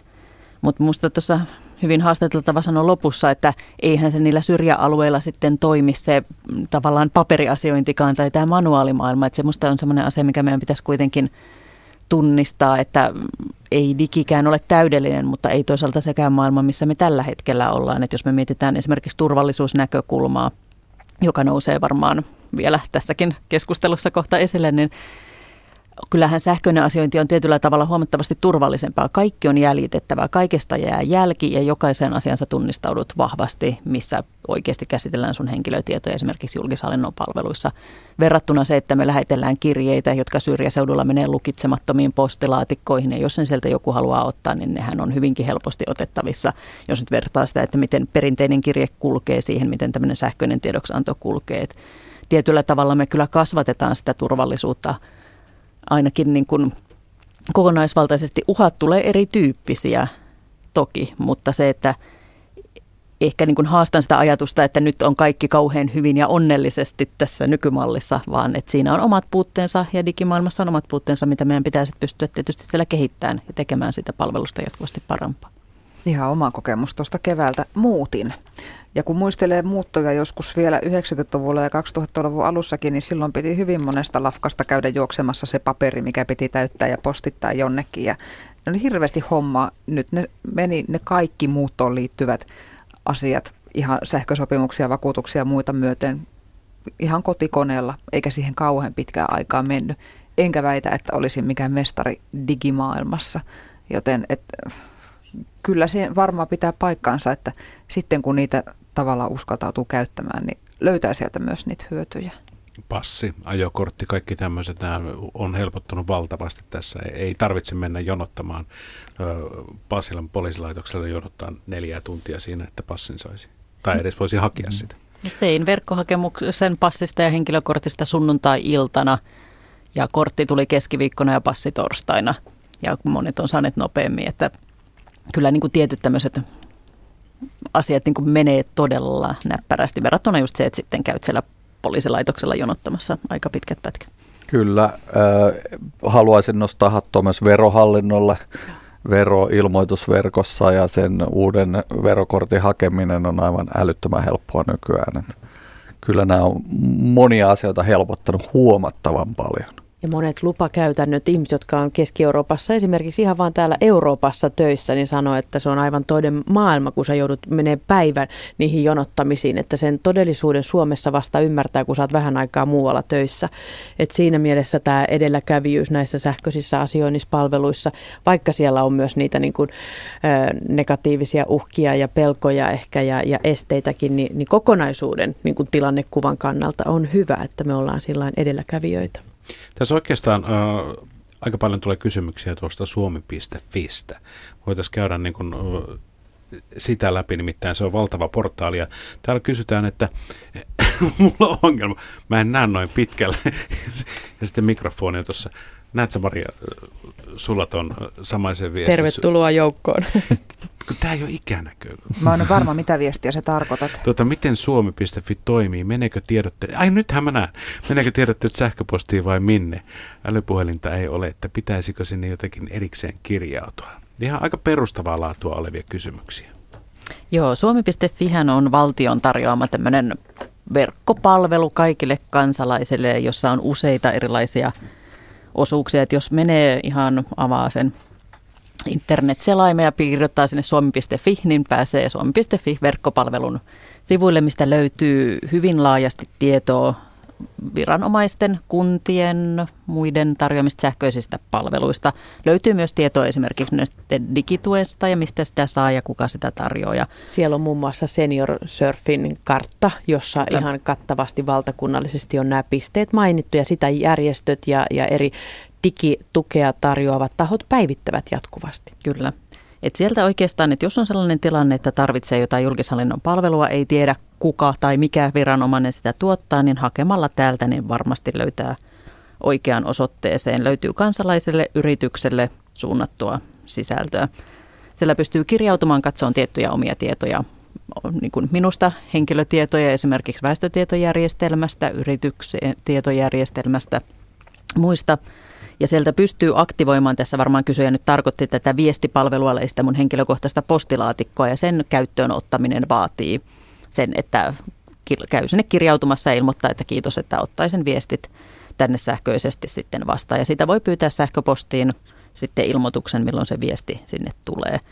Ja tuossa aikaisemmin jo sivuttiin tätä sähköistä valtakirjaa, eli mahdollisuutta asioida toisen henkilön puolesta, että jos on sellainen tilanne, että haluaa antaa tai pyytää tällaista sähköistä valtakirjaa toiselta henkilöltä, niin sen voit hoitaa myös sitten tämän palvelun kautta. Sieltä löytyy muutamia, muutamia viranomaispalveluita, joissa tällä hetkellä sitä valtakirjaa voi antaa ja pyytää. Ja verohallinto tässä mainittiin, niin tulevassa tulorekisteripalvelussa muun muassa on mahdollista antaa sitten tämä sähköinen valtakirja toiselle henkilölle niiden asioiden hoitamiseen. Mutta jos mietitään kansalaisen näkökulmaa, niin tämä on todella siinä mielessä käyttäjälähtöinen, että täällä on eri elämäntilanteisiin liittyviä palveluja. Ihan sama kuin esimerkiksi kirkko on lähtenyt omaa portaaliansa rakentamaan, että täällä on, jos olen menossa naimisiin, saan perheen lisäystä, olen jäämässä työttömäksi, läheiseni on kuollut tai olen jäämässä eläkkeelle. Ja sen kautta sitten pääsee niihin viranomaispalveluihin, jotka juuri siinä elämän nivelvaiheessa ovat tärkeitä. Että sillä on helpotettu näitä pääsypolkuja. Miten tämä toimii tänä päivänä? Vuosi sitten oli vähän sellaista yskähtelyä, mutta nyt on ö, käytetty 360 ja rapiat päiviä, että on, onko se vähän jouhevampi? Käyttäjämäärät on kasvussa ja nyt tietysti tuo viestipalvelu on saatu sinne julkaistu, että kyllä ne käyttäjämäärät nousee.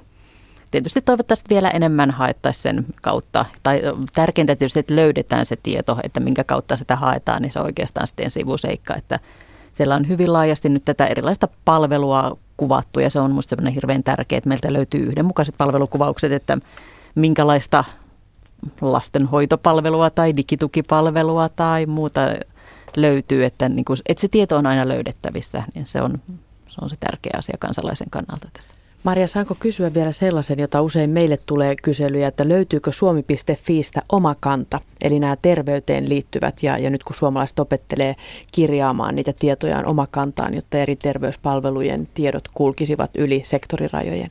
Kyllä se hakemalla löytyy myös oma kanta sitä kautta, että teknisesti eri palvelu, mutta löytyy ja samalla kun käyttää sitten tätä vahvaa sähköistä tunnistautumista, että jos kirjautuu tänne suomi.fi-palvelun sisälle, niin sitten voi siirtyä suoraan esimerkiksi omaan kantaan katsoa niitä omia tietoja.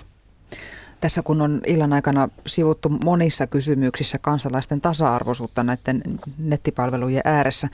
Äsken Ulla Vilkman haastattelussa mainitsi tämän myös ja nyt tämä aihe alkaa toistua myös täällä useassa kuuntelijan viestissä. Luen täältä nyt yhden, mikä aika hyvin niin kuin kattaa nuo kaikki tähän aihepiiriin liittyvät. Tietokone, älypuhelin, niihin liittyvät laitteet, printerit, viivakodinlukijat ja niin edelleen maksavat. Pitäisikö kaikilla olla niihin varaa?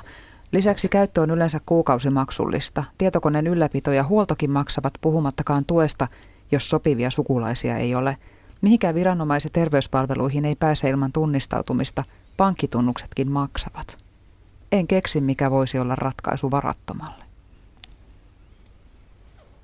Mitä, mitä studiovierailla ajatuksia tähän?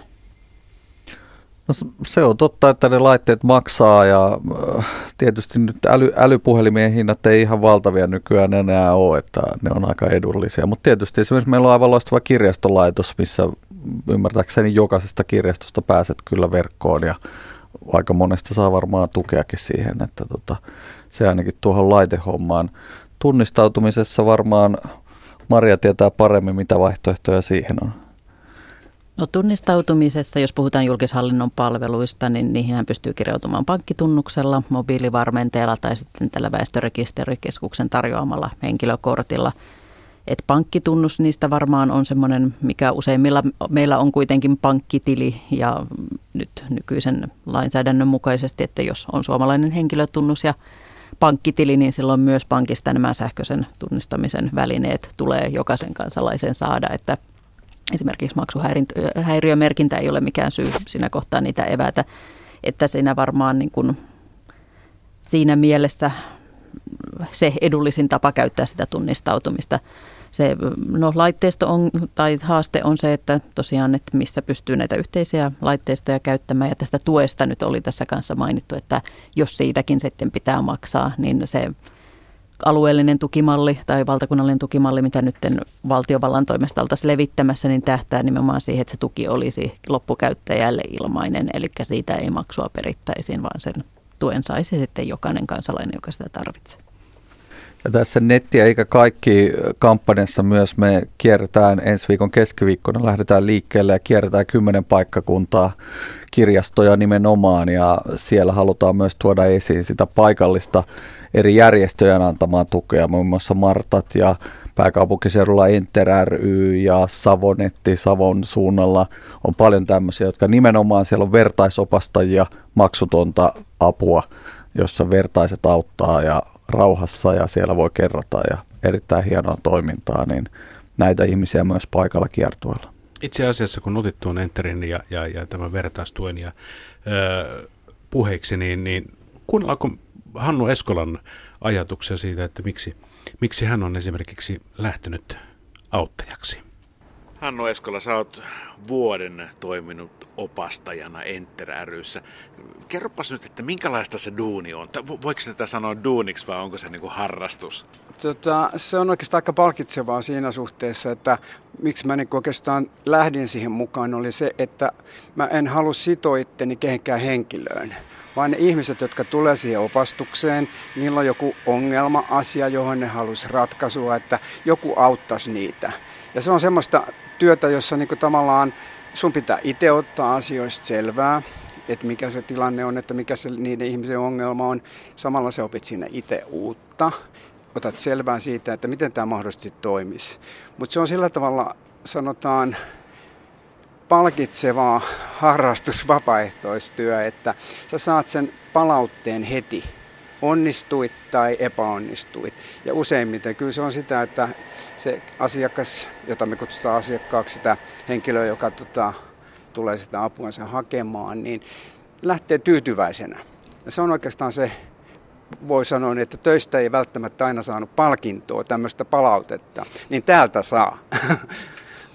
Niin siis sä oot, sä oot työurasi tehnyt järjestelmiä ja tietokoneiden, tietokoneiden parissa, niin, niin voisin kuvitella, että yksi haaste voisi olla ehkä tuommoisessa vapaaehtoistoiminnassa järkiperäistä ja selkeyttää asiat huomattavasti enemmän kuin esimerkiksi työkavereille, joita sitten joutuu opastamaan. Joo, oikeastaan se on sitä, että näillä ihmisillä, jotka sinne tulee, niin useimmiten niillä on niin kuin semmoinen, tai oikeastaan on minkäänlaista käsitystä, niin kuin miten se kone toimii, laite toimii. Ne on vaan saaneet sen laitteen ja sitten pitäisi tavallaan niin kuin käyttää. Töissä oli vähän samanlainen tilanne, kun mä koulutin väkeä paljon oli erilaisia ihmisiä, erilaiset tietotekniset niin kuin perusosaamiset. Ja huomasi se, että kuitenkin heidät piti saada oppimaan käyttämään sitä järjestelmää. Ja se vaati kärsivällisyyttä, se vaati moneen kertaan tekemistä ja ennen kaikkea se, että ne ihmiset tekevät sen asian itse. Ja sama pätee tuolla. Käydään asioita läpi moneen kertaan. Ja käydään se, että ne ihmiset itse tekee sen asian, että me ei, opastajat ei tehdä sitä heidän puolestaan. Silloin he oppivat sitä, kirjaavat kenties jotain muistiin, ja jos ei muista tällä kertaa, niin he tulevat uudestaan. Hannu Eskola, kerropas nyt semmoisia vinkkejä ihmisille, jotka niin kun arastelevat sen ensimmäisen askeleen ö, ottamista kohti digimaailmaa. Mitä kannattaa tehdä, mitä kannattaa hommata? Oletetaan nyt, että ihmisellä on ainoastaan digimaailmasta se ehkä älypuhelin. No, tota, oikeastaan monta kertaa se tota, tilanne tulee siellä vastaan siitä, että nämä lapset antaa niille ikääntyville vanhoja laitteitaan, vanhoja puhelimia, vanhoja pädejä, vanhoja tota, tietokoneita. Usein niissä on vanha päivittämätön käyttis, tai sitten siellä on paljon sellaisia sellaisia ohjelmia, joita ne ihmiset eivät enää tarvi, ja tai se on muuten se laite on sille käyttäjälle sopiva. Että kannattaisi aina miettiä, että se paras laite sille ikääntyvälle ei ole se vanha laite, vaan pitäisi miettiä sen ikääntyminen ihmisen kanssa, että mikä olisi sille käytännöllisen laite. Tarpeeksi se on näyttö, tarpeeksi on näppikset ja se, että ne on ajantasalla olevia laitteita, se on niin lähtökohta niin kuin tavallaan sille laitteiden käytölle. Mutta sanotaan näin, että ihmiset yrittää hirveän paljon niitä asioita käyttää, mutta monta kertaa on se ongelma nimenomaan siinä, että se laite ei ole ihan sille ihmiselle tarkoitettu.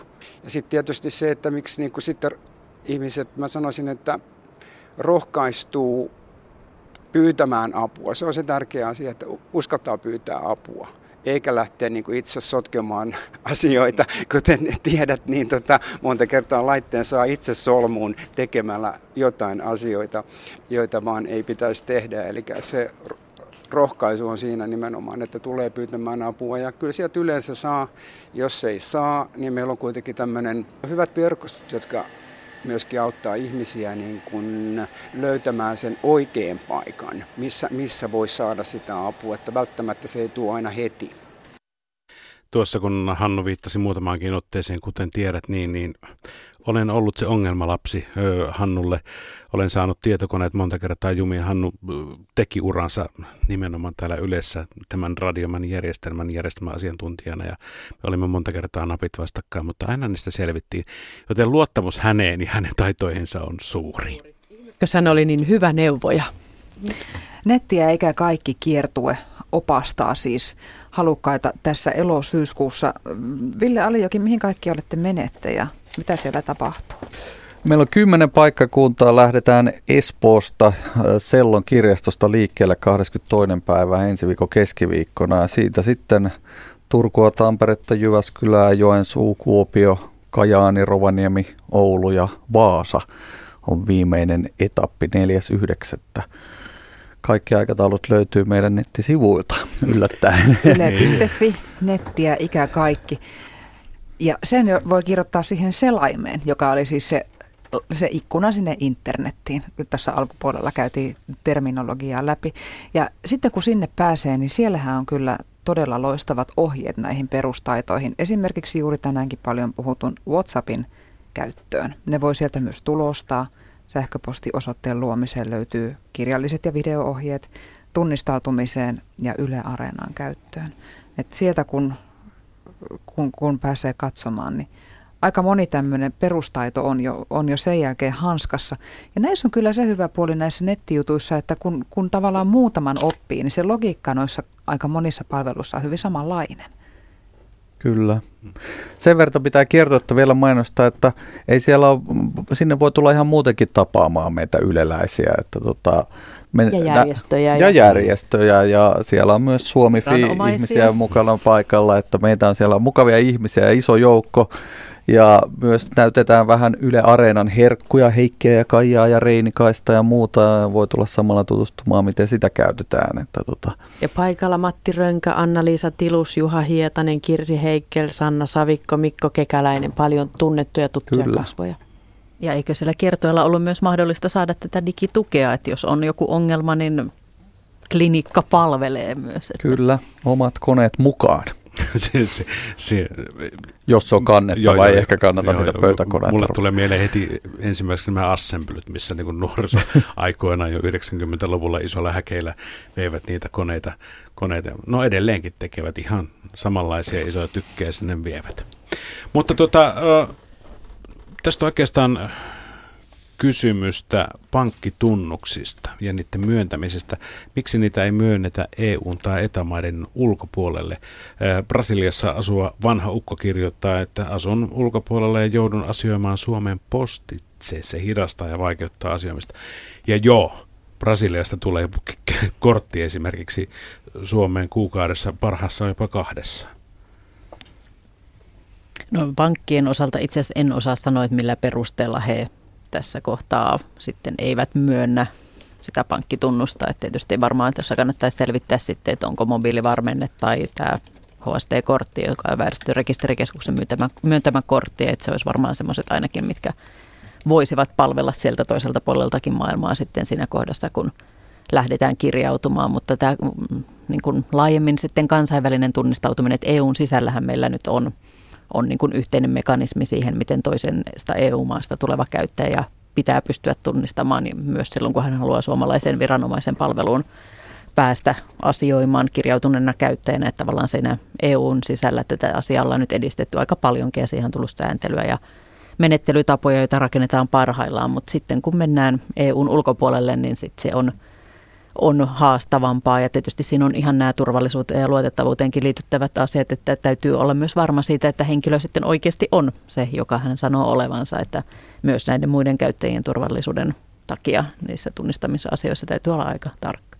Niin, nimenomaan tuo tunnistautuminen varmaan jokainen meistä on saanut nigerialaiskirjeen jossain muodossa, että, että siellä, siellä yhtäkkiä onkin kuollut sukulainen jossain, jolla on, on satoja miljoonia Nimenomaan ja tuolla Suomi-areenalla meillä oli oikeastaan Kuluttajaliiton ja, ja eri toimijoiden kanssa semmoinen oma paneeli tästä, että sieltä nettihuijaus.fi-sivustolta voi näistä tarinoista lukea ja siellä on ne ohjeet, miten toimia näiden välttämiseksi. Että siellä oli ihan suomalainen nainen kirjailija, joka kertoi, että hän oli hassahtanut tämmöiseen komeaan mieheen ja kymppitonneja oli menettänyt omaa rahaa, vaikka piti itseään ihan siis jalat maassa olevana suomalaisena järkevänä naisena, että kyllä ne on niin kuin, niihinkin voi ihan hyvin sitten mennä mukaan ja, ja ei usko, että omalle kohdalleen sellaista edes tapahtuisi, mutta kun se on tätä päivää. Ja niin. netissä varmaan pätee se sama, mikä muussakin elämässä, että jos jokin tuntuu olevan liian hyvää ollakseen totta, niin se todennäköisesti ei ole silloin totta. Näin Kyllä. sanovat poliisit, juuri näin. Ilmasta iPhonea ei ole. Se on se vanha totuus. Se, se oli ennen lounas. Mm. Okei, okay, okei, okay, se on sitten muuttunut. Nykyään se on iPhone. Täältä tulisi yksi kannustava esimerkki täältä WhatsAppin kautta. Ole hyvä. Minulla on 90-vuotias Facebook-kaveri. Höpö höpö, ettei ikäihmiset osaa. Toki alle kouluikäiset ovat parhaita opettajia. Viisivuotias opetti minulle, miten poistaa avoinna olevia ikkunoita, ettei akku kulu. Paras kun vain päättää opetella. Jos ei tiedä missä on ja minne on mennyt, niin sammuttaa koneen. Loistava. Hyvä neuvo. Siinä on jalat maassa. Ihana asenne. Tunnistan tuon ihan samaa omaa äitiäni, niin mun lapset on varmaan niitä parhaita opettajia. Että, tota, myös mieluisimpia väittäisin, että tota, varsinkin puhelimissa ne osaa paremmin opettaa kuin minä. Mutta mut monella, monella on, tulee taas sitten se, että, että nuoret lapset, ne on niin älyttömän nopeita opettamaan siinä, että vaikka, vaikka se yhteinen aika on hauskaa, niin, niin, niin se saattaa mennä ohi juuri sen nopeuden vuoksi. Kyllä, sen takia kuullaan niitä tarinoita, että seniorit perustaa omia läppäri klubejaan tai kerhojaan, että ennen vanhaan kun oli näin niin kuin yhdistystoimintamallisesti, että oli rotarit ja zontat ja, ja kaikenlaiset järjestöt, niin tänä päivänä sitten tämä netti kokoaa myös paljon yhteen. Samalla kun voidaan lukea sieltä sähköisesti niitä sanomalehtiä ja hakea jotain lupia, vaikka kalastuslupaa tai mitä sitten onkaan tärkeää, niin voi jakaa myös kokemuksia, että hei nyt mä opin tämän uuden asian, että se on sekä niin kuin miehille naisille iästä riippumatta, niin voi olla tämmöinen yhdistävä tekijä myös. Ja mä sain juuri tänään tuolla Twitterissä, joka on yksi tämmöinen viestipalvelu, niin viestin siitä, että missä viipyy tämmöinen digitinder, joka yhdistäisi treffipalvelujen lailla ihmisiä toisiinsa sekä tämän niin kuin tuen saamisessa että sitten samalla vähän viihteellisestikin, että siinä olisi markkinarakoa Ylelle ja muille toimijoille, että tämmöinen Tinder pystyy, vai mitä Ville? No meillä ei nyt ihan vielä Tinderiä ole, mutta Facebookin on kyllä perustettu digitreenit ryhmä, jonne kaikki ovat tervetulleita ja siellä on paljon innokkaita ihmisiä, jotka auttaa, jos on digiasioita, joita haluaa pohtia, pulmia tai muita, niin tota, siellä on paljon ihmisiä tervetuloa mukaan. Otetaan puhelu.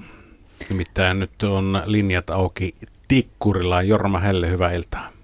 No hyvää iltaa. No niin, kerropas hiukan omasta tapauksestasi, mistä, mistä haluat no, meille kertoa. Mua niin harmittaa yksi asia hirveästi näissä, näissä koko, koko systeemissä, ja se on se, että kun menee ostaa laitteen, niin siihen ei saa käyttöohjeita. Ja kun mulla on jostain, jostain menneisyydestä no semmoinen käsitys, että kun Suomessa joku laite myydään, niin sillä pitää olla käyttöohje suomeksi ja ruotsiksi. Mutta näillä ei ole. Ja kun mä kysyin syytä moiseen asiaan, niin vastaus oli se, että, että kun näitä tehdään niin ja niin paljon, niin näihin ei voida tehdä käyttöohjeita. Mä en ymmärrä sitä vastausta. Sama, mm sama on, kun sä hommaat jonkun liittymän, näitä on näitä kaupallisia liittymiä muutamia, niin jos sä pyydät siihen käyttöohjeen, ei oo. Tämä on ei se, se oikein joo. toimi. Niin, ongelma. Onko, luul, luul, luullaanko, että tota, onko tässä niin kuin myyjän ö, ammattitaidosta kysymys, vai onko oikeasti tällä tavalla, että niitä, niitä ohjeita ei ole? Ö, itse kun viimeksi olen älylaitteen ostanut, niin, niin sain siihen pikaohjeet ja sitten sitä kautta myöskin niin ohjeet, mistä löytyy ohjeet. Eli, eli ne on... löytyy netistä. Joo, joo toi, tulee, toi tulee vastaus hyvin helposti. Mä ostin tuossa niin kutsutun äly, älykännykän itselleni ja ajattelin, että kyllä kai munkin täytyy tulla isojen poikien sarjaa, että mullakin on tämmöinen Ja tota, mä opettelin sitä, mullahan on vanhastaan kännykkä, mutta se on tuommoinen nokialainen, tuommoinen simpukkakuori. Koitin opetella sitä, mutta siinä vaiheessa mulla alkoi alko niinku pinna kiristyä, kun kesken puhelun, kun mä juttelin jonkun ihmisen kanssa, niin kesken puhelun se puhelu katkesi, ja mä rupesin katsoa, mikä siinä on tilanne, niin siihen tulee ilmoitus, että on lentotila. Mikä helvetin lentotila? No kyllä mä tiedän, mikä lentotila on, Joo. mutta kumminkin. Tiedätkö Ja- mitä? Tiedätkö mitä? Mulla on, mulla on ratkaisu tuohon sun ongelmaan. Ja se on mikä? Pidä sitä luuria vähän lähempänä itseäsi. Niissä luureissa on semmoinen tunnistusjärjestelmä, joka tunnistaa, että sulla on että se on, on poskella. Jos on pikkasen liian kaukana, niin sitten siellä on tavallaan näppäimet auki.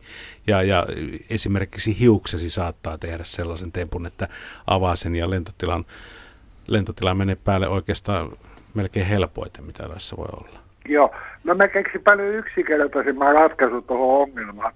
Ongelmahan lähtee aika pitkälti siitä, että mä käytän puhelinta soittamiseen ja vastaamiseen. Mä en tarvii varsinaista älykännykkää, koska äh, niin, mä en sitä tarvitse. Ja mä annoin sen puhelimen tyttärille. Tytär oli äärettömän onnellinen. Hyvä, Ja hei ki- Jor- Jorma, kiitos, kiitos tästä. Se oli, se oli, Päivän hyvä teko. Niin, no, päivän hyvä teko, teko nimittäin. Ja tota, toisaalta mä voisin väittää, että mun, mun vinkki oli vähän helpompi, että laita puhelinta pikkasen lähemmäksi, mutta tästä voitaisiin väitellä. Kiitos paljon Jorma soitosta, mutta ihan oikean ongelman nosti, nosti Jorma esille. Käyttöohjeiden Niin, puuttuminen. niin. Ja mä en tiedä mikä on nykyään. Mun vanha, ta- vanha taustani on kuningaskuluttajaohjelmasta ja muistan, että silloin tästä jo puhuttiin ja ainakin vielä muutamia vuosia sitten muistelen, että oli kyllä tämmöinen velvoite, että vaikka ne olisi netissä, niin kyllä joku printtiversio niistä on saatava, kun pyytää. Pirjo täällä just laittaa WhatsAppilla viestiä, että ohjeen saa kun vaatii. Myyjän on sellainen annettava Joo, ja suomenkielisenä. Olen saanut 84-sivuisen ohjeiston. Kyllä. Juuri näin. Tämä on kuluttajan näkökulmasta erittäin tärkeää, että siinä ostovaiheessa, kun sä olet kassalla ja, ja on vielä joku, jo- jos ostat siis fyysisen tuotteen kaupasta, niin sulla on oikeus kuluttajana näitä ohjeita pyytää sekä käyttökokemuksen antamista, että myyjän pitäisi yleensä olla niistä laitteista sen verran tietoinen, että hän pystyy ainakin ne niin kuin perustaidot antaa. Me tiedetään, että teleoperaattoreilla ja, ja mobiilikaupoissa tämä ei ole aina mahdollista, ne antaa vain paketin mukaan ja, ja eivät asenna sitä valmiiksi, mutta kuluttajalla pitäisi olla oikeus kyllä näitä pyytää. Et siinä mielessä me voidaan myös olla vaativampia kuluttajia. No se, että silloin kun laitteen käyttäminen vaatii käyttöohjetta, niin se pitää olla suomeksi ja ruotsiksi siinä saatavilla. Ja myös niin, että jo, jopa sen ohjeen puuttuminen on kaupan purkuperuste, jos ei sitä suomenkielistä ohjetta löydy, että se on kuluttajaviraston ohjeistus näissä ollut. Että. Itse on kyllä huomannut, että nykyään monissa laitteissa vaikeammaksi se tulee, jos alkaa lukea sitä käyttöohjetta mm. ensin, koska nämä uudet mobiililaitteet esimerkiksi, ne on suunniteltu sellaisiksi, että, että kun, kun niitä ottaa käyttöön, kun se laittaa ensimmäisen kerran päälle, niin se, se laite itse opastaa askel askeleelta niitä perustoimintoja. Mm. Et, et, et siinä tavallaan on se ensimmäinen digitreeni, kun laittaa sen, sen päälle sen laitteen ja, ja yrittää noudattaa sitä, mitä se, mitä se kertoo. Toki sitten on, että jos ei ymmärrä sitä, sitä digikieltä, niin, mm. niin se voi olla sitten haastavaa siinä. Niin, tili ei ole pankkitili. Mm. Se, se on, se on oikeasti niin kuin tuossa äly, älylaitteessa on se puhelin tai mm, pädi tai mi- mikä tahansa, niin se, se, se täytyy nyt erottaa, että se, kun siellä kysytään tiliä, niin se ei ole pankkitili. Ei koskaan kysytä sitä. Mm. Ja selain on se netti. Niin, kyllä. Ja mun mielestä tämä oli Marjalta hyvä pointti myös se, että jos sitä käyttöohjetta ei saa, niin sitten mennään seuraavaan kauppaan, äänestetään lompakolla. Että sehän se kuitenkin niin kuin on se, että jos sitä palvelua oikeus. saa mitä haluaa, niin sitten mennään seuraavaan kauppaan ja katsotaan saadaanko sieltä. Ollaanko mä vähän liian kilttejä tässäkin asiassa? Voi olla. että- Kyllä, mutta me osataan kyllä myös tehdä näitä kuluttajavirastoon ja, ja näitä valituksia, että kyllä me myös osataan se puoli silloin, kun ei saada sellaista kuluttajakokemusta, johon me oltaisiin tyytyväisiä. Että, mutta se ehkä keskittyy johonkin tiettyyn väestöryhmään, että kaikki kuluttajat eivät ole näin vaativia. Me ollaan tässä pitkin iltaa puhuttu näistä tämmöisistä ikään kuin välttämättömistä digipalveluista, jotka toki ovat tärkeitä, mutta ehkä vähän vähemmälle huomiolle on, on jäänyt se, miten paljon iloa ja huvia ja ajanvietettä ja harrastusasiaa ja muuta löytyy myös netistä. Puhutaanko hetki vielä siitä ennen kuin ohjelma aika päättyy? Niin sitten viihdekäytöstä. Ehdottomasti. No niin. Ei, mitä olette katsonut viime aikoina esimerkiksi netistä? Mikä on semmoinen niin makea asia, mikä on, mikä on löytynyt?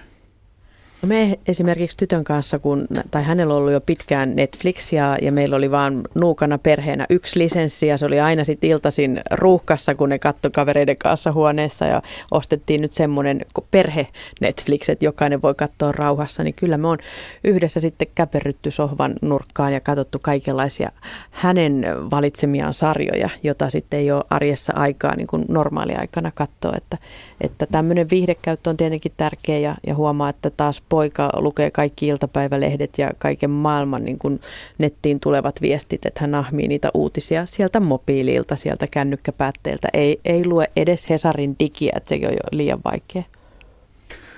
Kyllä mä oon nauttinut suuresti, kun tyttäreni tubettaa, niin ollaan vähän yhdessä opeteltu sitä, että miten niitä tube-videoita tehdään, mietitty aiheita. Tietty, mun on kauhean vaikea mun aiheet ei oikein kelpaa, kun mä vähän tämmöinen setämies, että tota, ne niin kuin ilman peukaloita haaste, niin ne kyllä parhaat ideat tietysti tulee häneltä itseltään. Mutta... Ja sano, mitä tupettaminen on. No siis tekee videoita YouTubeen, eli siis kuvaa, leikkaa ää, ja sitten lataa ne sinne YouTubeen. Ja Mikä toivoo, on YouTube? Että YouTube on siis tämmöinen videopalvelu, joka on verkossa ja siellä on mitä lie, miljardeja tunteja. Periaatteessa kuka tahansa voi sinne ladata videoita. Että sieltähän nykyään alkaa nousemaan jo erinäköisiä tähtipersoonia, mutta varsinkin nuorempi väki hirveästi käyttää. Mutta se on ollut kauhean hienoa nähdä, niin kun, puhutaan paljon tästä ruutujen käytöstä ja lapset ei muuta tee kuin tuijota ruutuun, niin kauhean upeata nähdä sitä, kun ikään kuin se luo jotain sinne ja niin oppii uusia taitoja editoimaan ja kuvaamaan ja muuta, niin sitä on ollut tosi hieno seurata. Tämä tubettaminen on jännä, että sehän on niin kuin tavallaan henkilön oma televisiokanava, mm-hmm. jossa voi omalle kuulijakunnalleen jakaa tietoa. Meillä valtiovarainministeriössä oli itse asiassa viime keväänä oli tällainen erittäin suosittu tubettaja, teki opintoihinsa liittyen vähän korkeakouluharjoittelun, että häntä 400 000 nuorta seuraa YouTube-kanavalla – ja se oli tosi jännä, että tavallaan, että miten hän muokkasi sitä viranomaiskielistä viestintää sitten tämmöiselle nettikanavalle sopivaksi. Että ihan erilainen se näkökulma. On, se on, se on jo, jo, jo iso juttu. Se on iso juttu, mutta siitä tulee aika selkokielistä ja sitten tietysti mm. hauska myös seurata sitä, että miten hän kertoi omille kuulijoille tavallaan tästä työstä, että kun hän oli sitten ministeriössä töissä, että miten se näyttäytyi ja väitän, että varmaan siinä ikäryhmässä puhutaan alle 20 nuorista, niin julkishallinto ei niin hyvää mainosta ole saanut koskaan missään, että koska harjoittelu oli varmaan menestys molemmin puolin. Niin. Tämä on muuten itse asiassa tuon tubettamisen YouTuben ää, voima, siis se on, se on aivan käsittämätöntä. Mä oon yrittänyt mäkihyppy ihmisiä, kun olen, kuten Sorjasta Vartolosta sen huomaa, niin, niin haluaisin lakko, siis on, on vanha mäkihyppääjä. Miksi ei perusteta lakon mäkihyppykoulua? Voi vitsi, siellä olisi niitä pieniä mäkihyppäjiä vaikka kuinka paljon. paljon. No okei, se siitä. Mutta yksi asia, mistä mä oon ihastunut, että, että netistä löytyy näitä käytännön vinkkejä. Nuorimmainen tekee mahtavia kirjanmerkkejä. Enonsa pyysi, että voisitko tehdä mulle kirjanmerkki, se on niin magee. Oppinut sieltä netistä. Ihan valtavasti käytännön taitoja pystyy oppimaan tuolta. Kyllä, ja siksi me, me kotitalousneuvontajärjestöt tai neuvontajärjestöt ylipäänsä mietitään, mikä meidän tulevaisuus on, kun kaikki on siellä YouTubessa ja netissä, että tarvitaanko enää tämmöistä reaaliaikaista fyysistä neuvontaa ruoanlaittoon, siivoukseen, kodinhoitoon, omiin raha-asioihin. Ja, ja on sanottu sillä tavalla, että toistaiseksi vielä ne tukee toisiaan, sähköinen neuvonta ja sitten tämmöinen ihan reaaliaikainen, että valmistetaan ruokaa, sä saat maistaa sitä ja sä näet, kun koko ryhmä tekee sitä yhdessä. Mutta tulevaisuushan voi olla niin, että, että myös tämä niinku uudenlainen oppiminen, nyt on ö, lukutaitokampanja käynnissä opetuskulttuuriministeriöllä, niin, niin siirtyy niin paljon sinne sähköiseen, että, että se on se pääasiallinen oppimisalusta. Kyllä mä kuulen Arja Hopsuneuvonen vaan sinne tupettamaan ja laittaa, laittamaan kuule niitä sieniruokia. sieniruokia ja simaa Terveisiä ja Arjalle. Mahtaa. Kyllä, kyllä, ehdottomasti sinne vaan. Kyllä. Varmasti menee oppiperille. Joo. Verkko on niin upea runsauden sarvi kaikkiin neuvoihin. Viimeksi eilen googlailin ainakin, miten pääset eroon banaanikärpäsistä. En vielä päässyt, mutta kuulemma imuroida voi. Se toimii aika hyvin. Ja toinen oli, miten korjaan polkupyörää. Ja siinäkin oli aivan upeita YouTube-videoita, oli vaikka kuinka paljon, mistä saan paljon neuvoa. Mm. Mä oon viime aikoina alkanut opetella kitaran soittoa ja siellä on myös paljon tämmöisiä tutorial-videoita, missä näytetään tuttujen biisien otteet. Et voi ihan katsoa, että jos ei ymmärrä ikään kuin mitään sointuja vielä eikä, eikä tiedä mistä ne äänet tulee, niin sieltä kun katsoo, niin sieltä ihan kirjaimellisesti kädestä pitäen näytetään. Sieltä ja ilmaiseksi. Niin, Juuri ja näin. sieltä ei niitä ei-kun-biisejä tule. Mun setäni soitti tuossa yhtenä päivänä ja kyseli porakaivoasioista, kun mulla pikkasen ongelmia kesän aikana ollut siitä. Mä sitten totesin, että kaikista helpoimmalla pääsen tästä, kun sanot, me YouTubeen ja, ja haku, että millä tavalla niin kuin painesäiliö ja tota, vastapaine laitetaan, niin silloin opit. Ja, ja näin tapahtui. Mä toivoisin tietenkin tämän lisäksi, että kun huomaa 17-vuotiaan tytön ottaneen äänikirjat käyttöön, että hän ei enää ehdi lukea niin kuin normaalia kirjaa, kun aika on, niin pitää meikata ja olla koko ajan kiire ja mennä kavereiden kanssa ja koulut ja muut. Mutta hän käyttää ne väliajat, kun siirtyy keittiöstä huoneeseen tai jotain, siihen, että hänellä on ne luurit koko ajan ja, ja sitten omia mieluisia kirjoja. Että onhan sekin yksi semmoinen lukutaidon muoto, tai silta ainakin siihen, että sitten voi vielä joskus innostua niistä perinteisistä kirjoista, mutta mutta se asenne, että elinikäinen oppiminen, joka päivä on mahdollisuus näiden uusien niin kuin, taitojen omaksumiseen, niin, niin se on sellainen, jonka mä uskon, että siirtyy ylisukupolvisesti. Ja myös sitten, jos, niin, jos sitä ei arvosta, niin, niin sekin asenne välittyy. Minuutti jäljellä. Mä sanon, mitä Hannu Eskola kertoi silloin, kun mikrofoni ei ollut päällä. Sanoin, että mä neuvon aina ihmisiä katsomaan niitä asetuksia, katselemaan niitä, lukemaan, mitä niissä asetuksissa laitteissa lukee. Ja, ja, ja ei voi mennä vikaan, kun katsoo, että tuossa laitetaanko, ää, puhutaanko äänestä, näytöstä ja muusta vastaavasta. Tutkimaan sen asetukset eli sisällysluettelon. Niinhän sitten opiskeluaikoina ensimmäisenä opiskeltiin kirjasta sisällysluettelo, että tietää, mistä se oikea tieto löytyy. Asetukset miehestä miten toi käyttäytyy. Tämähän on ihan parisuhdekurssin aakkoset. Eikä pidä pelätä. Niin. Ei kannata pelätä. Googlea vaan, kuinka teen tämän. Aina löytyy vastaus. Yle. Miten teen täydellisen perunamuusin. Niin, yle.fi kautta nettiä eikä kaikki. Kiitos tästä. Aikamerkki. Sekin tulee digitaalisesti.